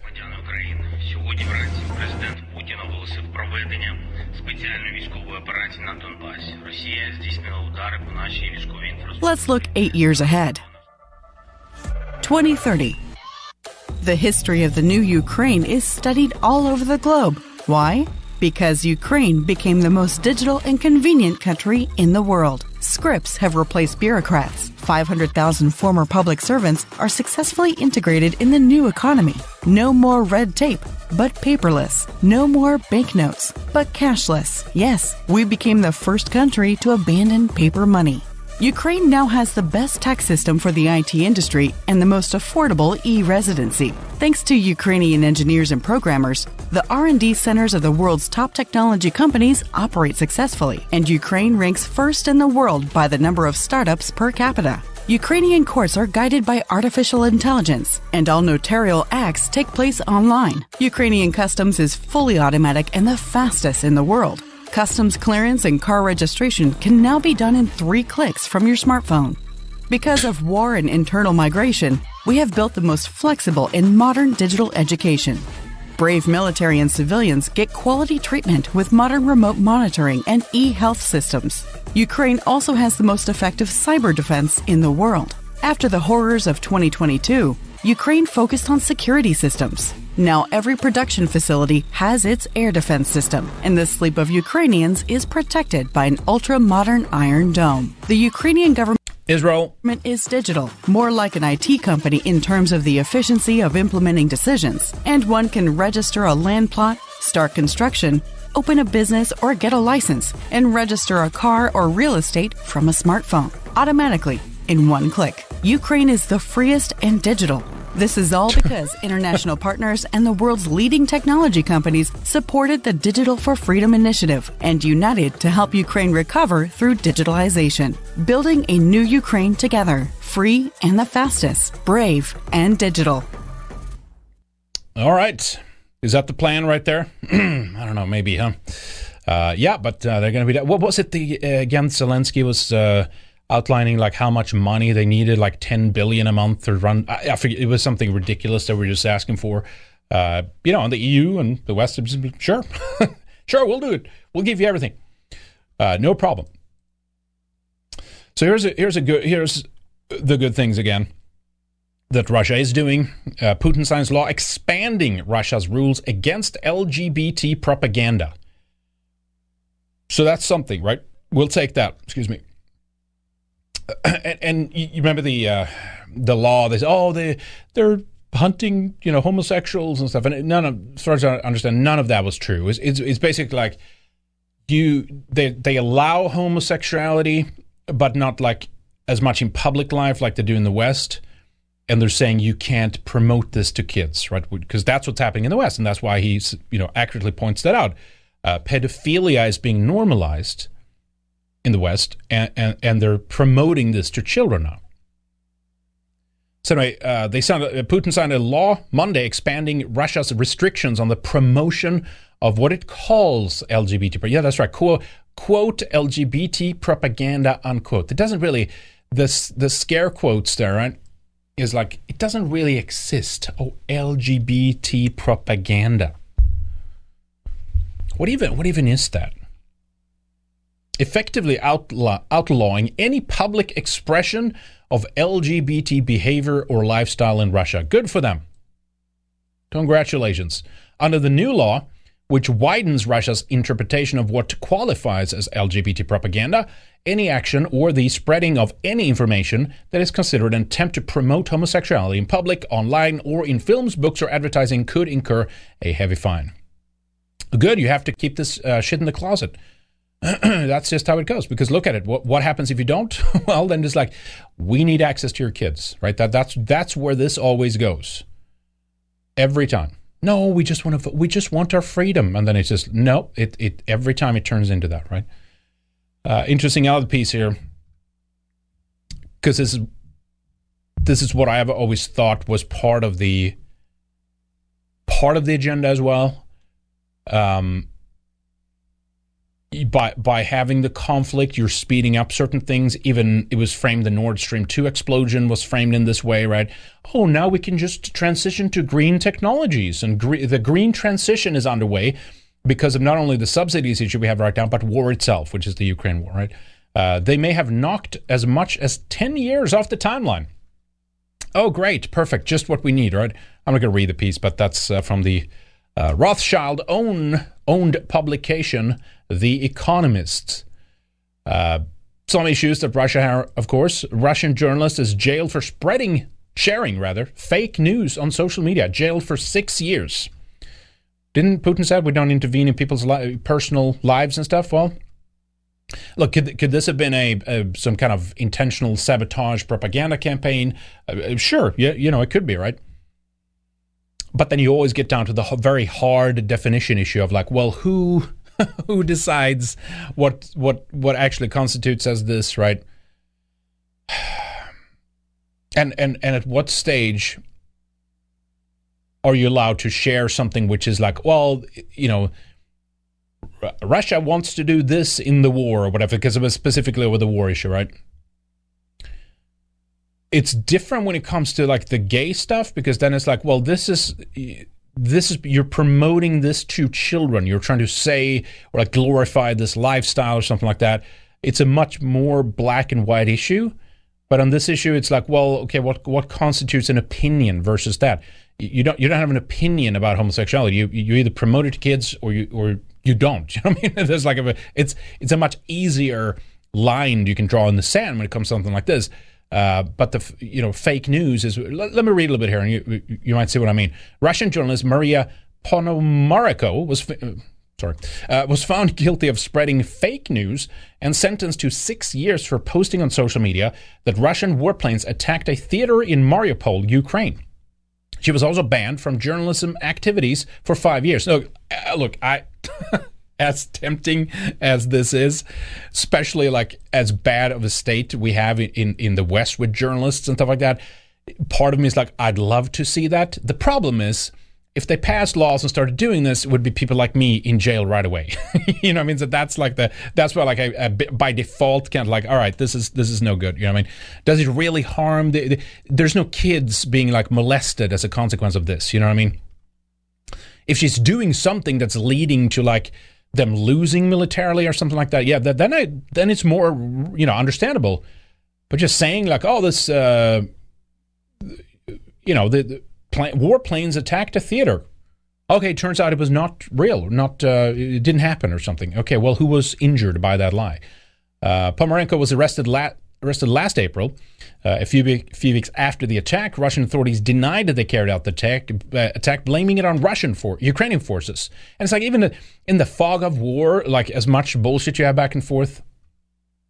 Prosecutors argued that Pomerenko committed a crime, uh, the criminal offense of knowingly sharing false information about the Russian military. Yeah, that's hard. How do you prove that? You knew this and you're intentionally sharing it. Before her sentencing, Ponomarenko told the court that under the Constitution she had done she had not done anything wrong. Had I committed a real crime, then it would be possible to ask for leniency. But again, due to my moral and ethical qual- uh, qualities, I would not do this, she said. She concluded by declaring herself a patriot and opposition pacifist. No totalitarian regime has ever been as strong as before its collapse. Pomerenko is a, among the growing list of people that have been sentenced for daring to criticize the invasion of Ukraine. In December, a couple of other vocal uh, Kremlin critic, blah blah blah. Yep, I don't know.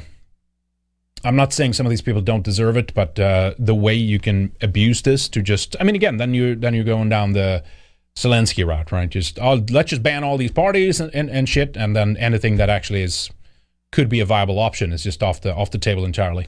Uh, meanwhile, of course, this is. Oh, let me do this one real quick, quick here. Uh, Black Phillips says, uh, "I wish Trump would turn Ukraine into a wedge issue for 2024. The amount of aid is just bonkers at this point. It is. A lot of Americans are still suffering uh, uh, through, uh, though under." Um, yeah, though under his own COVID policies, yes, that's right, that he enacted, Trump, and sadly enacted, sadly, and re- received no assistance either because of him. Yeah, I, he's I, I this whole 2024 thing is just I mean, ugh. We've been there and done that. You know what I mean? It's just such a sad state of things. He, he had a good run and, and he could have done things much better. But the fact that he continues to sur- surround himself by uh, all the wrong people, such as like Jason Miller and these guys, right? It's just, no. It's.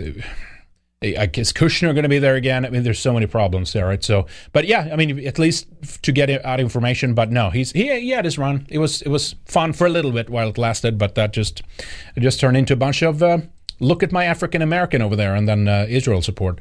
unfortunately, thank you, Black Phillip. Space Gang on uh, Entropy says uh, those are the uh, pup- puppeteering. I think it is yeah, puppeteering Ukraine would benefit from making the ne- uh, making it the next Israel, taking unlimited funds uh, if they can pro- uh, project always being under threat. Looking back in history, every world war has been about wiping out white populations. World War III will be no different. Uh, see, that's what I think, and that's why I'm on this case. I'm like, de-escalate, stop this fucking madness. This is insane. Uh, if you keep pushing Russia, they might use nukes eventually, and then that's it. You know, everything everything else is off everything's on the table, but everything is like out of whack at that point, right?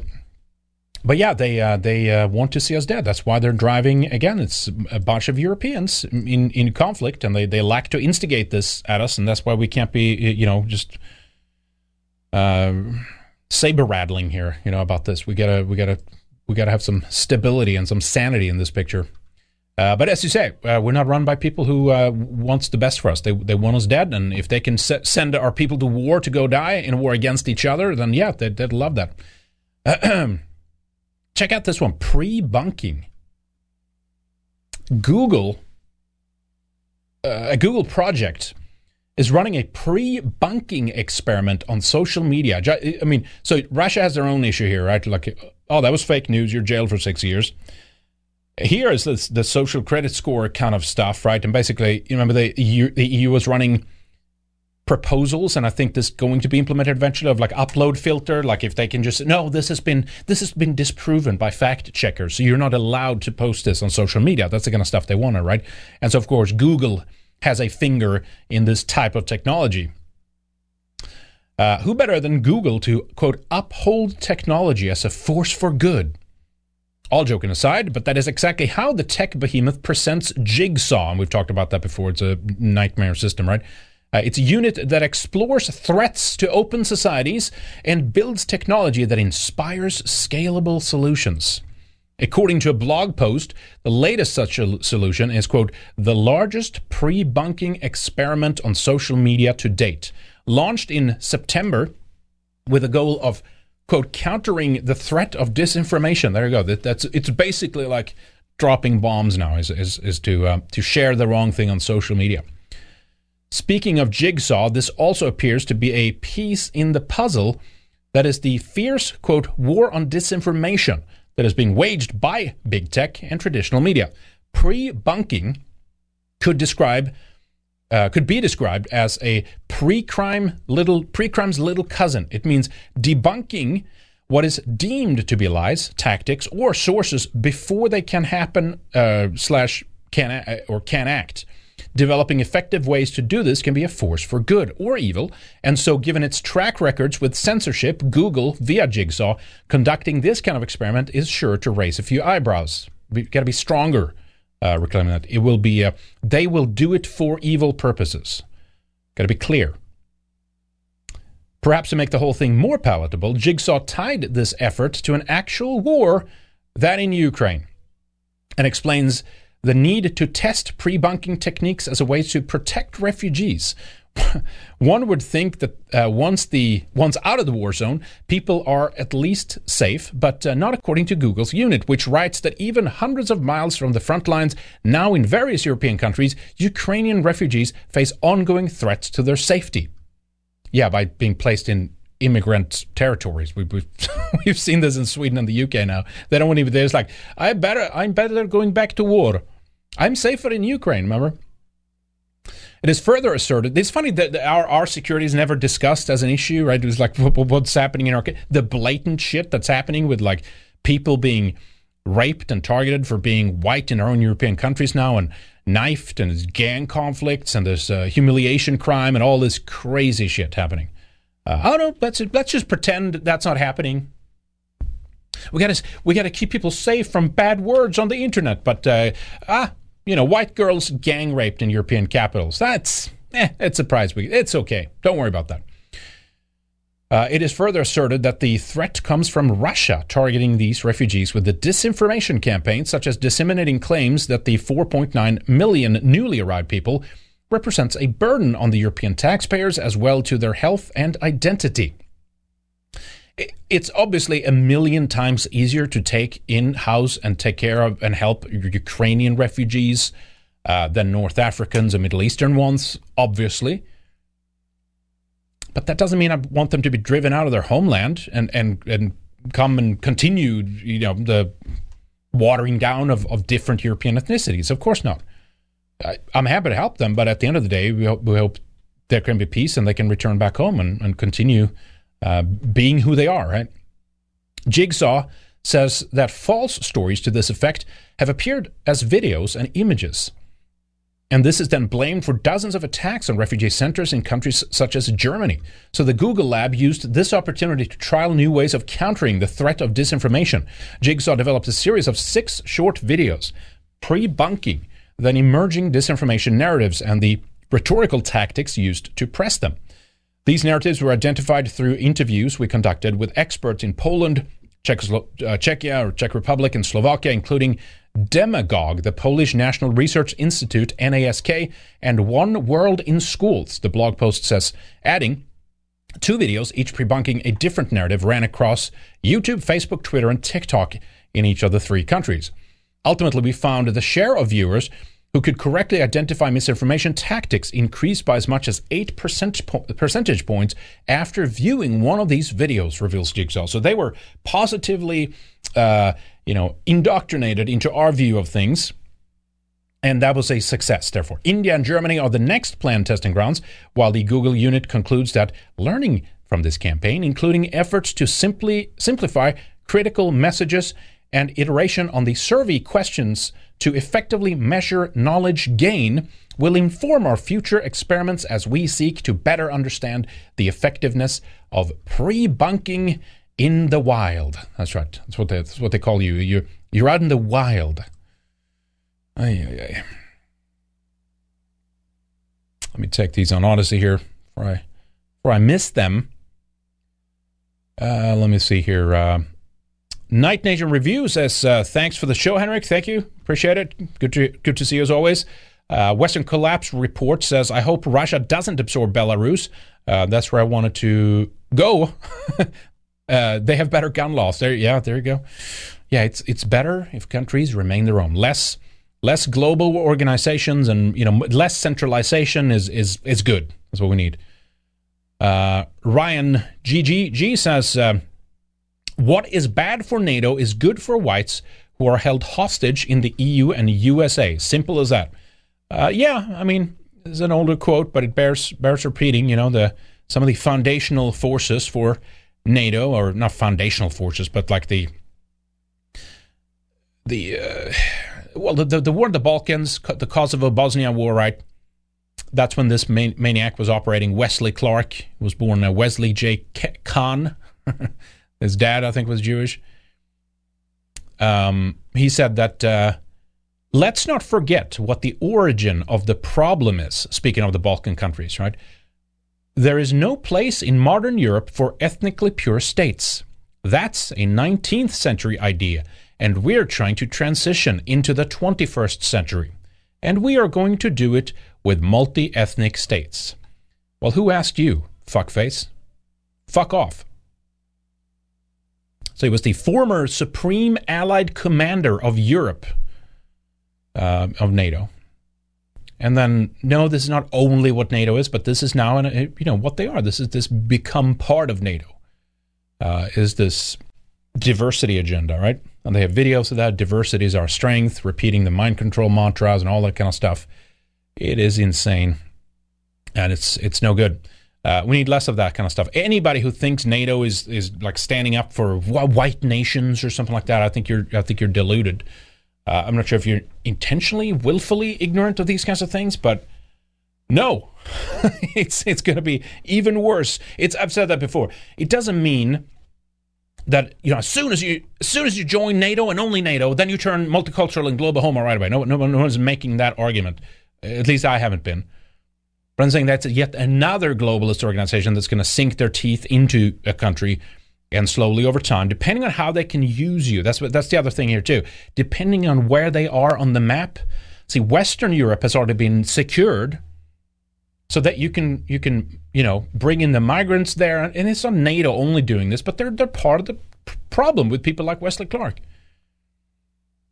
they're you know they bring in the migrants they they aid in the multicultural multiculturalification of the country the the uh, the LGBTQ th- things are promoted but in a Ukraine they know that a nationalistic mentality among the population is something that's going to serve them very, very well because they're using that in their proxy war against Russia. They want you to be nationalistic and fanatical.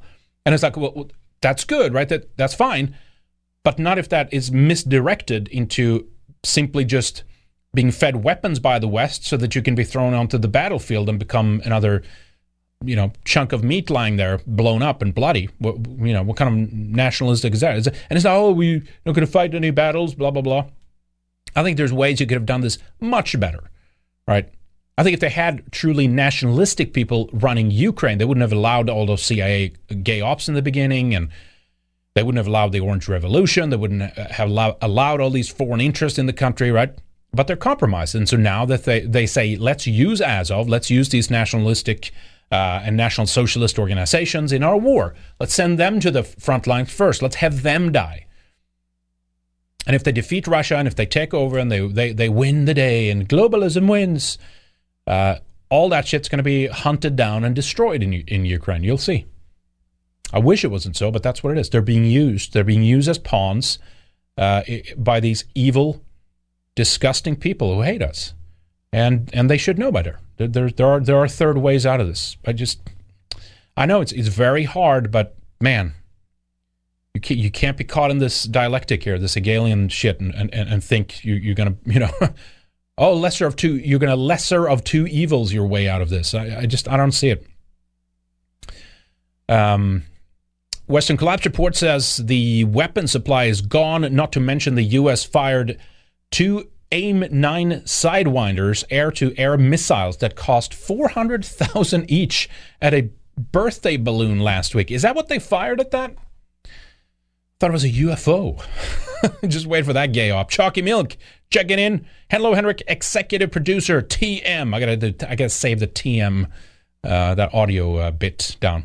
Swinging about to say hello, hello, Chalky Milk. Thank you, appreciate you. North Forks, North Fork says, uh, Hail Henrik, always a great job delivering the current issues of our day. Thank you. Appreciate your support. Everybody out there, we appreciate you guys. Thank you. Uh, let me see. We have Rick uh, Mart, Martin Gnago? Mart, Martin Gnago, I think I pronounced that correctly. Uh, over on Odysee, sorry, uh, Entropy rather, says, uh, I'm so glad I found Red Ice. I don't know what I'd do without you guys now. Great, great work. Thank you. Appreciate that, Rick. Very nice of you. Did I say Ricky? Uh, Rick. Thank you, Rick. Appreciate that. Good to see you. Thank you for the support. Black Phillip, and we're glad you're here.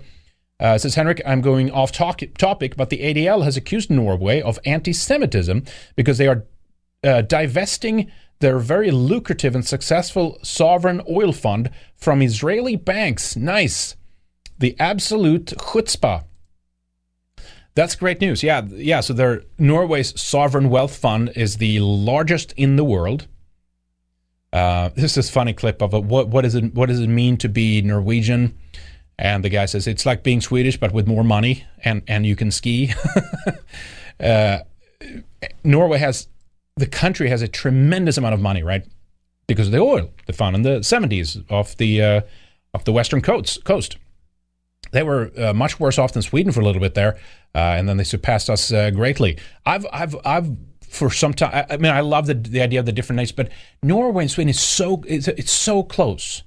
You know, over time, there's a different there's, a, there's not a different trajectory in history, but I mean, it's the same you know, ethnic group going back to it.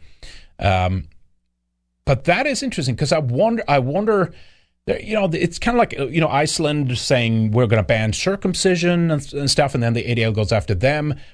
I hope they can stand their ground on these issues and, and, and not be threatened by the scum at the ADL. Uh, but no, they, they will if if they see it fit and necessary, they'll go after anybody they can. I think I, think Norway's too. I'm not going to say too powerful. The problem is you have groups like the ADL dictating to to U.S. like security forces and ultimately the policies of the U.S., which means you know military and defense. It means things like NATO. So yeah, they they have a lot of power. These groups. It's like that clip we played with uh, Jonathan Greenblatt, the head of the ADL, talking with. Uh, uh, Chris Wray, right, the FBI director, about how oh they're like they're they're basically sucking each other in this clip, you know.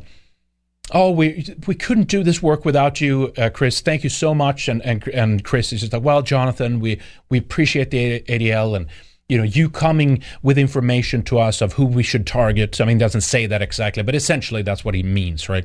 Thank you for telling us who who you think is a bad person, so we can start monitoring them and talking them. Cheerio if you're tuning in, by the way. All right. All right, let's see what else we got here. Let's see what else we got. yeah, we got the Ray jailed. Yeah, I guess we could do that real quick.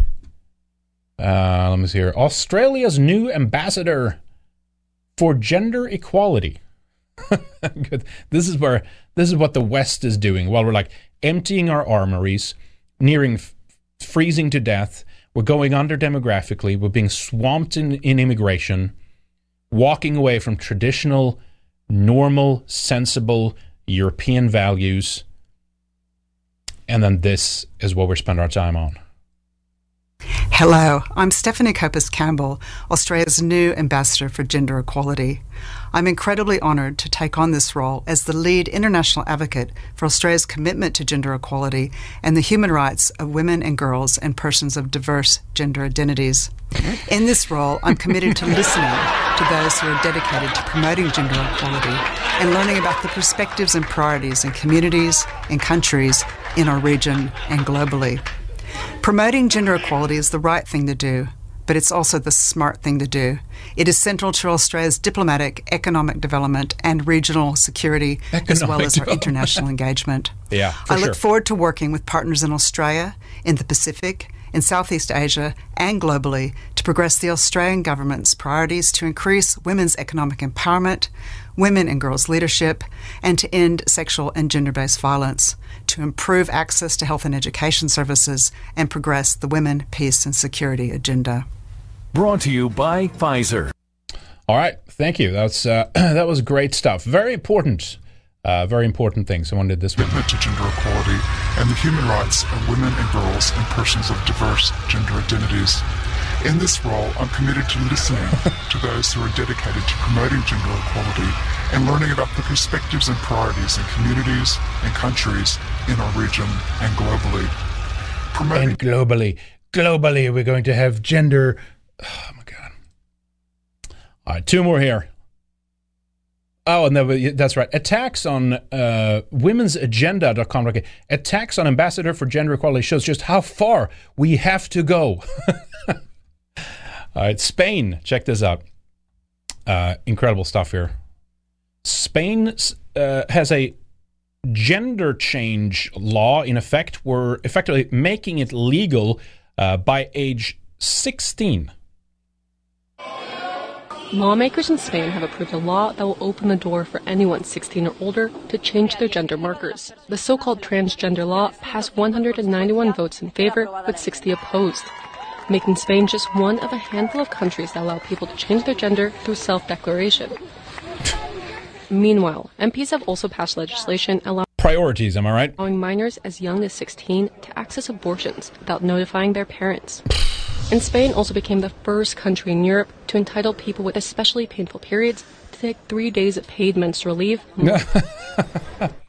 Uh, didn't men? Didn't they say men have have that too? Wasn't that one of the things? Could we get three three paid days off? Oh, I have months. I got mans, mens, right? M E N S in Swedish. Well, months, we say. Jag har, jag har mans idag. Uh, all right. But uh, that's not all, Spain. It gets uh, even more exciting. In case you missed it, Spain has now decriminalized bestiality. Of course. I love you, but I just I don't want to have sexual relations with you. In Spain's Animal Welfare Act, it talks about how if a dog breeds and the owner doesn't have a license, the owner could be fined up to 200,000 euros. So a dog can't have sex with another dog, but a dog can have sex with a human. Is that right? That that makes sense, though. That that makes total sense. there's not um, physical damage to the animal that would require a veterinary visit, then go on with your bad self. E30 Agenda Ministry, which is the one that came up with Fascinating. I think Shank Yogurt is going to take a he's going to go on a vacation here very very soon. Uh, he's a horse enthusiast together with uh, Vaush. this human animal love fest also oversees family affairs minors protection disability and prevention of youth crime adoptions foster care and the promotion of cultural communication and youth association also states that if someone kills a rat in their home they can be charged up to 50,000 euros Oh, and spend yeah. a year in jail so you can't kill the rat but you can have You sex can with screw it. That's a good. I like that ending there. You can't kill the rat, but you can. Uh, you can. Uh, you can. You can fuck it. oh my god. All right. Holy smokes. All right. Last. Uh, I want to. I mean, what do you say? It's about the the Vox party in Spain needs to desperately uh, win some goddamn elections and control these Spanish Franco-fearing Antifa, uh, anti-fascist, uh, uh, hysterical kid diddlers and and now animal diddlers and and put them in their place and again drive these kinds of things back into uh, the closet and criminalize them and then out uh, out root it uh, root it out entirely uh, from society. Spain is just in a really bad state, and some people said, "Well, it's you know it's because of the Islamic immigration." Having look, having sex with goats is a beautiful uh, and wonderful tradition. Okay, who are you to challenge any of that? All right, last clip I'm going to play here Here's this uh, Swedish uh, woman I talked about earlier, earlier, Ylva Johansson. She's a former, not this lady here, I'll, I'll play the clip in a moment. Uh, she's a former left party communist, right? Vänsterpartiet Kommunisterna was what it was called uh, back in the day before they just uh, called themselves uh, Vänster or left, the left party. Used to be the left party communists. Uh, she's a, she, so she was part of that party. She jumped ship and went to go join the Social Social Democrats, which is another version of the Communist Party. Uh, currently, she's an EU commissioner, and here she is talking enthusiastically uh, about replacing Europeans. Listen to this here. Is there now a, a, united European position on migration? We are lacking a lot of workforce, and we should welcome both students and labor migration into the European Union. In Europe, we have one million labor migrant, migrants every year. That's not. That's pretty much actually. Oh my god! And and her English is just so bad, poor here too. Really? So pretty much. Yeah, and we're gonna need more. That we can maybe gonna need one and a half million or two million. I don't know, but it's gonna be more because the demographic situation is like that. And when Greece, La, the, the, the, you, I can't, I can't convey to you like that the the passivity mode Still, of like uh, a, a, a woman like that, but it, but it comes with a specific kind of mentality that just this Swedish woman can like. Uh, uh, offer in this way. Oh, it's just what that. Oh, mm, that's just what it is now because we're we're doing that because of dem- demographics. We just have to bring in maybe two million now because that's just what it is. gonna need one and a half million or two million. I don't know, but. I don't know, but it's quite a lot, and uh, and yes, we're gonna mm-hmm, we're going to do that. Yes, because that's just what that's what they told me. Uh, it is. It's going to be more because the demographic situation is like that. It's like that. Retard. And when Greece do, uh, does this very good uh, agreements with Bangladesh and Egypt, for example, a lot of member states do that. We need to. Uh, it's a national competence to take these decisions, but we should have a European umbrella so that we can say to citizens in a specific country there are a lot of opportunities to come legally to Europe, not only to that country, but we have together all these opportunities. And you are absolutely right, Commissioner. Uh, in many ways, migration is a human right. Is there now a, a united? Uh, no, it's not a human right. Listen to the, the end line there. Together, all these opportunities. And you are absolutely right, Commissioner. Uh, in many ways, migration is a human right. Okay, well, let's try that. Let's try to take 3 million people, 3 million white people, uh, and go to any country uh, in the global south or whatever. Seek asylum. Let's let's see what ha- let's see what happens. Let's see if they stand up to this idea that migration is a human right. Of course not. Fuck that. They would they would, they would laugh in your face in whatever country you try to enter into, like a Middle Eastern country, uh, you know, an African country. Uh, yeah, here's the uh, the lady here. So she is an EU commissioner right now. Uh, she was appointed by. Does it say that in her bio here? Um, yeah, Home Affairs commissioner. She was appointed by uh, Ursula von der Leyen. I think it says here, M- meaning she's unelected, right? Uh, where is it? Yeah, here we go. In early March 2020, Johansson was appointed by President Ursula von der Leyen. It's all these communist older white women that are doing a lot of this. They're they're they're, they're the PR women, the front front men for this shit. Was asked whether Sweden. Oh, was on. Okay, okay. She was uh, to serve on a special task force to coordinate the European Union's response to the COVID. Okay, sorry, I thought it was this position she was appointed to. Okay. Um, During a question and answer session in October 2019 in the European Parliament, Johansson was asked whether Swedish policy on gang crime, as a euphemism for immigration, right, and migration, would be exported to the EU level. Johansson responded that she would. She was quote, proud that Sweden received so many refugees.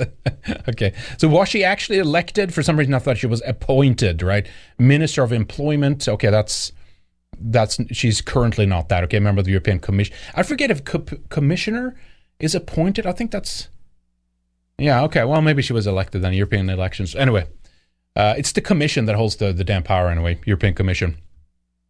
Uh, but yeah, uh, so a commie, you know, a communist is doing this uh, to us. Where's the uh, background here? Uh, where's the left party thing? Man, I could. Sw- yeah, here it is. Right. In the 1988 general elections, Johansson was elected as a member of the Riksdag for or the parliament for the left party communists, V P VPK. She later left that party to join another communist party, the Social Democrats. Oh, it's not it's not left wingers doing this to us. That's right.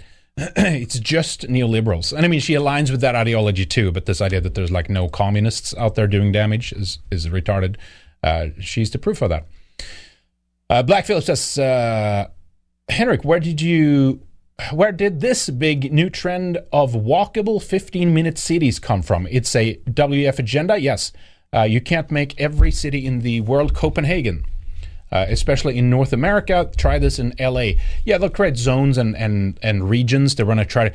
It's funny with the 50 minute cities because it's basically like already like that in many European cities. But, but, what, but what they mean when they say that is that you won't be able to go and go and come as you please. You won't be able to exit out of some of these regions and areas, right? But the idea actually comes. There is a paper I don't have that here now. Let me see. It's another folder here.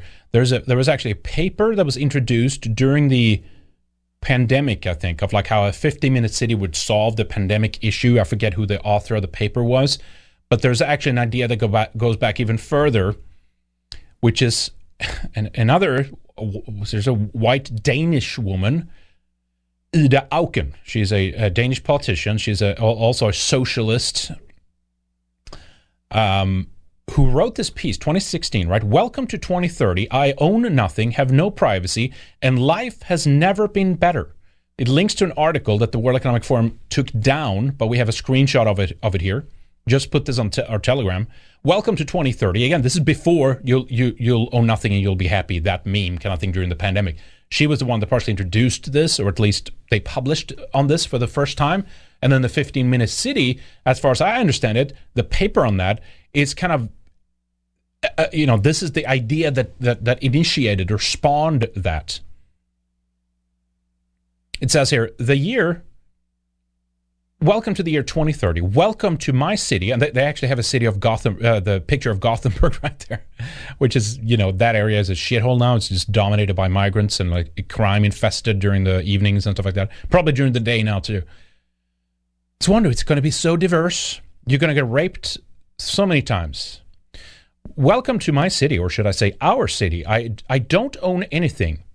I don't own a car. I don't own a house. I don't own any appliances or clothes. That's right. It might seem odd to you, but it makes perfect sense for us in the city. Everything you considered a product has now become a service, including your immune, immune system after uh, the COVID jabs. We have access to transportation, accommodation, food, and all the things we need in our daily lives. One by one, all these things become free. So it ended up not making sense for us to own much. But you better goddamn comply to whatever we tell you to, because if you break ranks and if we don't like what you try to pitch, uh, we'll cut that service off to you in a heartbeat. So yeah, that's uh, that's where the uh, 15 minute city comes from. I think, Black Phillip. All right, guys, I'm going to have to wrap up right there. Thank you, everybody. Let me see here. Um, what do we have? Uh, maybe next time on Odysee it says even shooting a balloon down has gone up in price. Damn that inflation. That's right. Archie, off topic. Soon we will see AI's debate or one uh, argue with itself. Does the one that wins mean it's right? See, that's the thing. I don't think it will. De- well, maybe within the the acceptable acceptable uh, parameters. But, you know, we cover the AI thing again in the latest Weekend Warrior, the member show up on redicemembers.com right now. Uh, I recommend you to check that out because we had an interesting segment there on uh, on how they're trying to pitch AI like as your soulmate and stuff. But we talked about Chat GPT, the way it's being programmed in a liberal, anti-white manner, uh, and it will be like totally accepted. Now, there's some people that claim that would kind of like jailbreak it or DAN, do anything now, right? The DAN, they called it for short. And apparently they're managed to actually get objective answers out of this thing by creating kind of an alter persona for it. It's it's kind of bizarre. Uh, but yes, I mean, eventually they will. They, it will be presented to us as a kind of a living God, and it will be objective, and whatever it says uh, is gospel and religion, essentially. Uh, but of course, it's going to be programmed by the, the by the same people uh, who hate us today, and that's why either we have to uh, disconnect entirely from the system and create our own, or we have to run a somewhat, somewhat not a not a parallel, but a, a, uh, con, a concurrent one, right? A, concurrent system, a perpendicular system, whether it's economy, uh, technology, all that kind of stuff. Uh, one that uh, is sane and not uh, insane and uh, completely crazy. All right, guys, thank you so much for joining us today. I'm going to wrap up right there. Uh, if you want to support our show, please go to redicemembers.com. Where do I have you? That disappear. There we go. There we go. Please go to redicemembers.com or you can go to odysee.com slash at redicetv or subscribestar.com slash redice Sign up for a membership right there. It's only 10 bucks a month. You can sign up for a longer subscription as well if you want to do a one time payment and all the way up to two years. Uh, and it gets cheaper per month if you do that as well. Uh, and we do have two different uh, extra tiers, if you will, available as well. Actually, we have, we have a, a, a plus tier where you give 10 bucks extra, kind of as a donation to Red Ice, and we appreciate you guys doing that. Uh, we also have a producer and an executive producer tier. For those of you guys who want to do a little bit extra for us, and we appreciate you guys. You're uh, you're one heck of a uh, supporter here, all of you guys, because you're ensuring that we can continue and uh, expand as well. Uh, so uh, we're basically bringing a an editor aboard here soon. I'm going to coordinate the last couple of final items for this too, by the way. But uh, yes, it's been it's been so busy after the move, but this is something we're doing next year. we have been able to get a, an editor aboard so we can be able to do more clips and things like that, uh, produce more overall. I will free up more time that way uh, that I can focus on production and more shows and content in the shows and these kinds of things, shorter videos, all that kind of good stuff. Uh, so if you want to get a uh, producer or executive producer tier, check that out at Odysee or Subscribestar. Uh, that helps us tremendously. And of course, we want to continue to expand. We would love to have uh, an, an, actual producer in the uh, studio here as well that helps us produce the show during. We'd love to have someone who can help us book shows. We'd love to have extra hands because there's plenty to go around to do. And of course, the more people we have, the more we can produce as well. So anyway, thank you to our executive producers here today. Joseph Hart, last place simp, level 104 light. Jill Bob, Francis Parker Yockey, The Ride Never Ends. Saw you in chat. Hey man, good to see you. Operation Werewolf. Same thing with the Second Wanderer. Thank you for being in the chat today.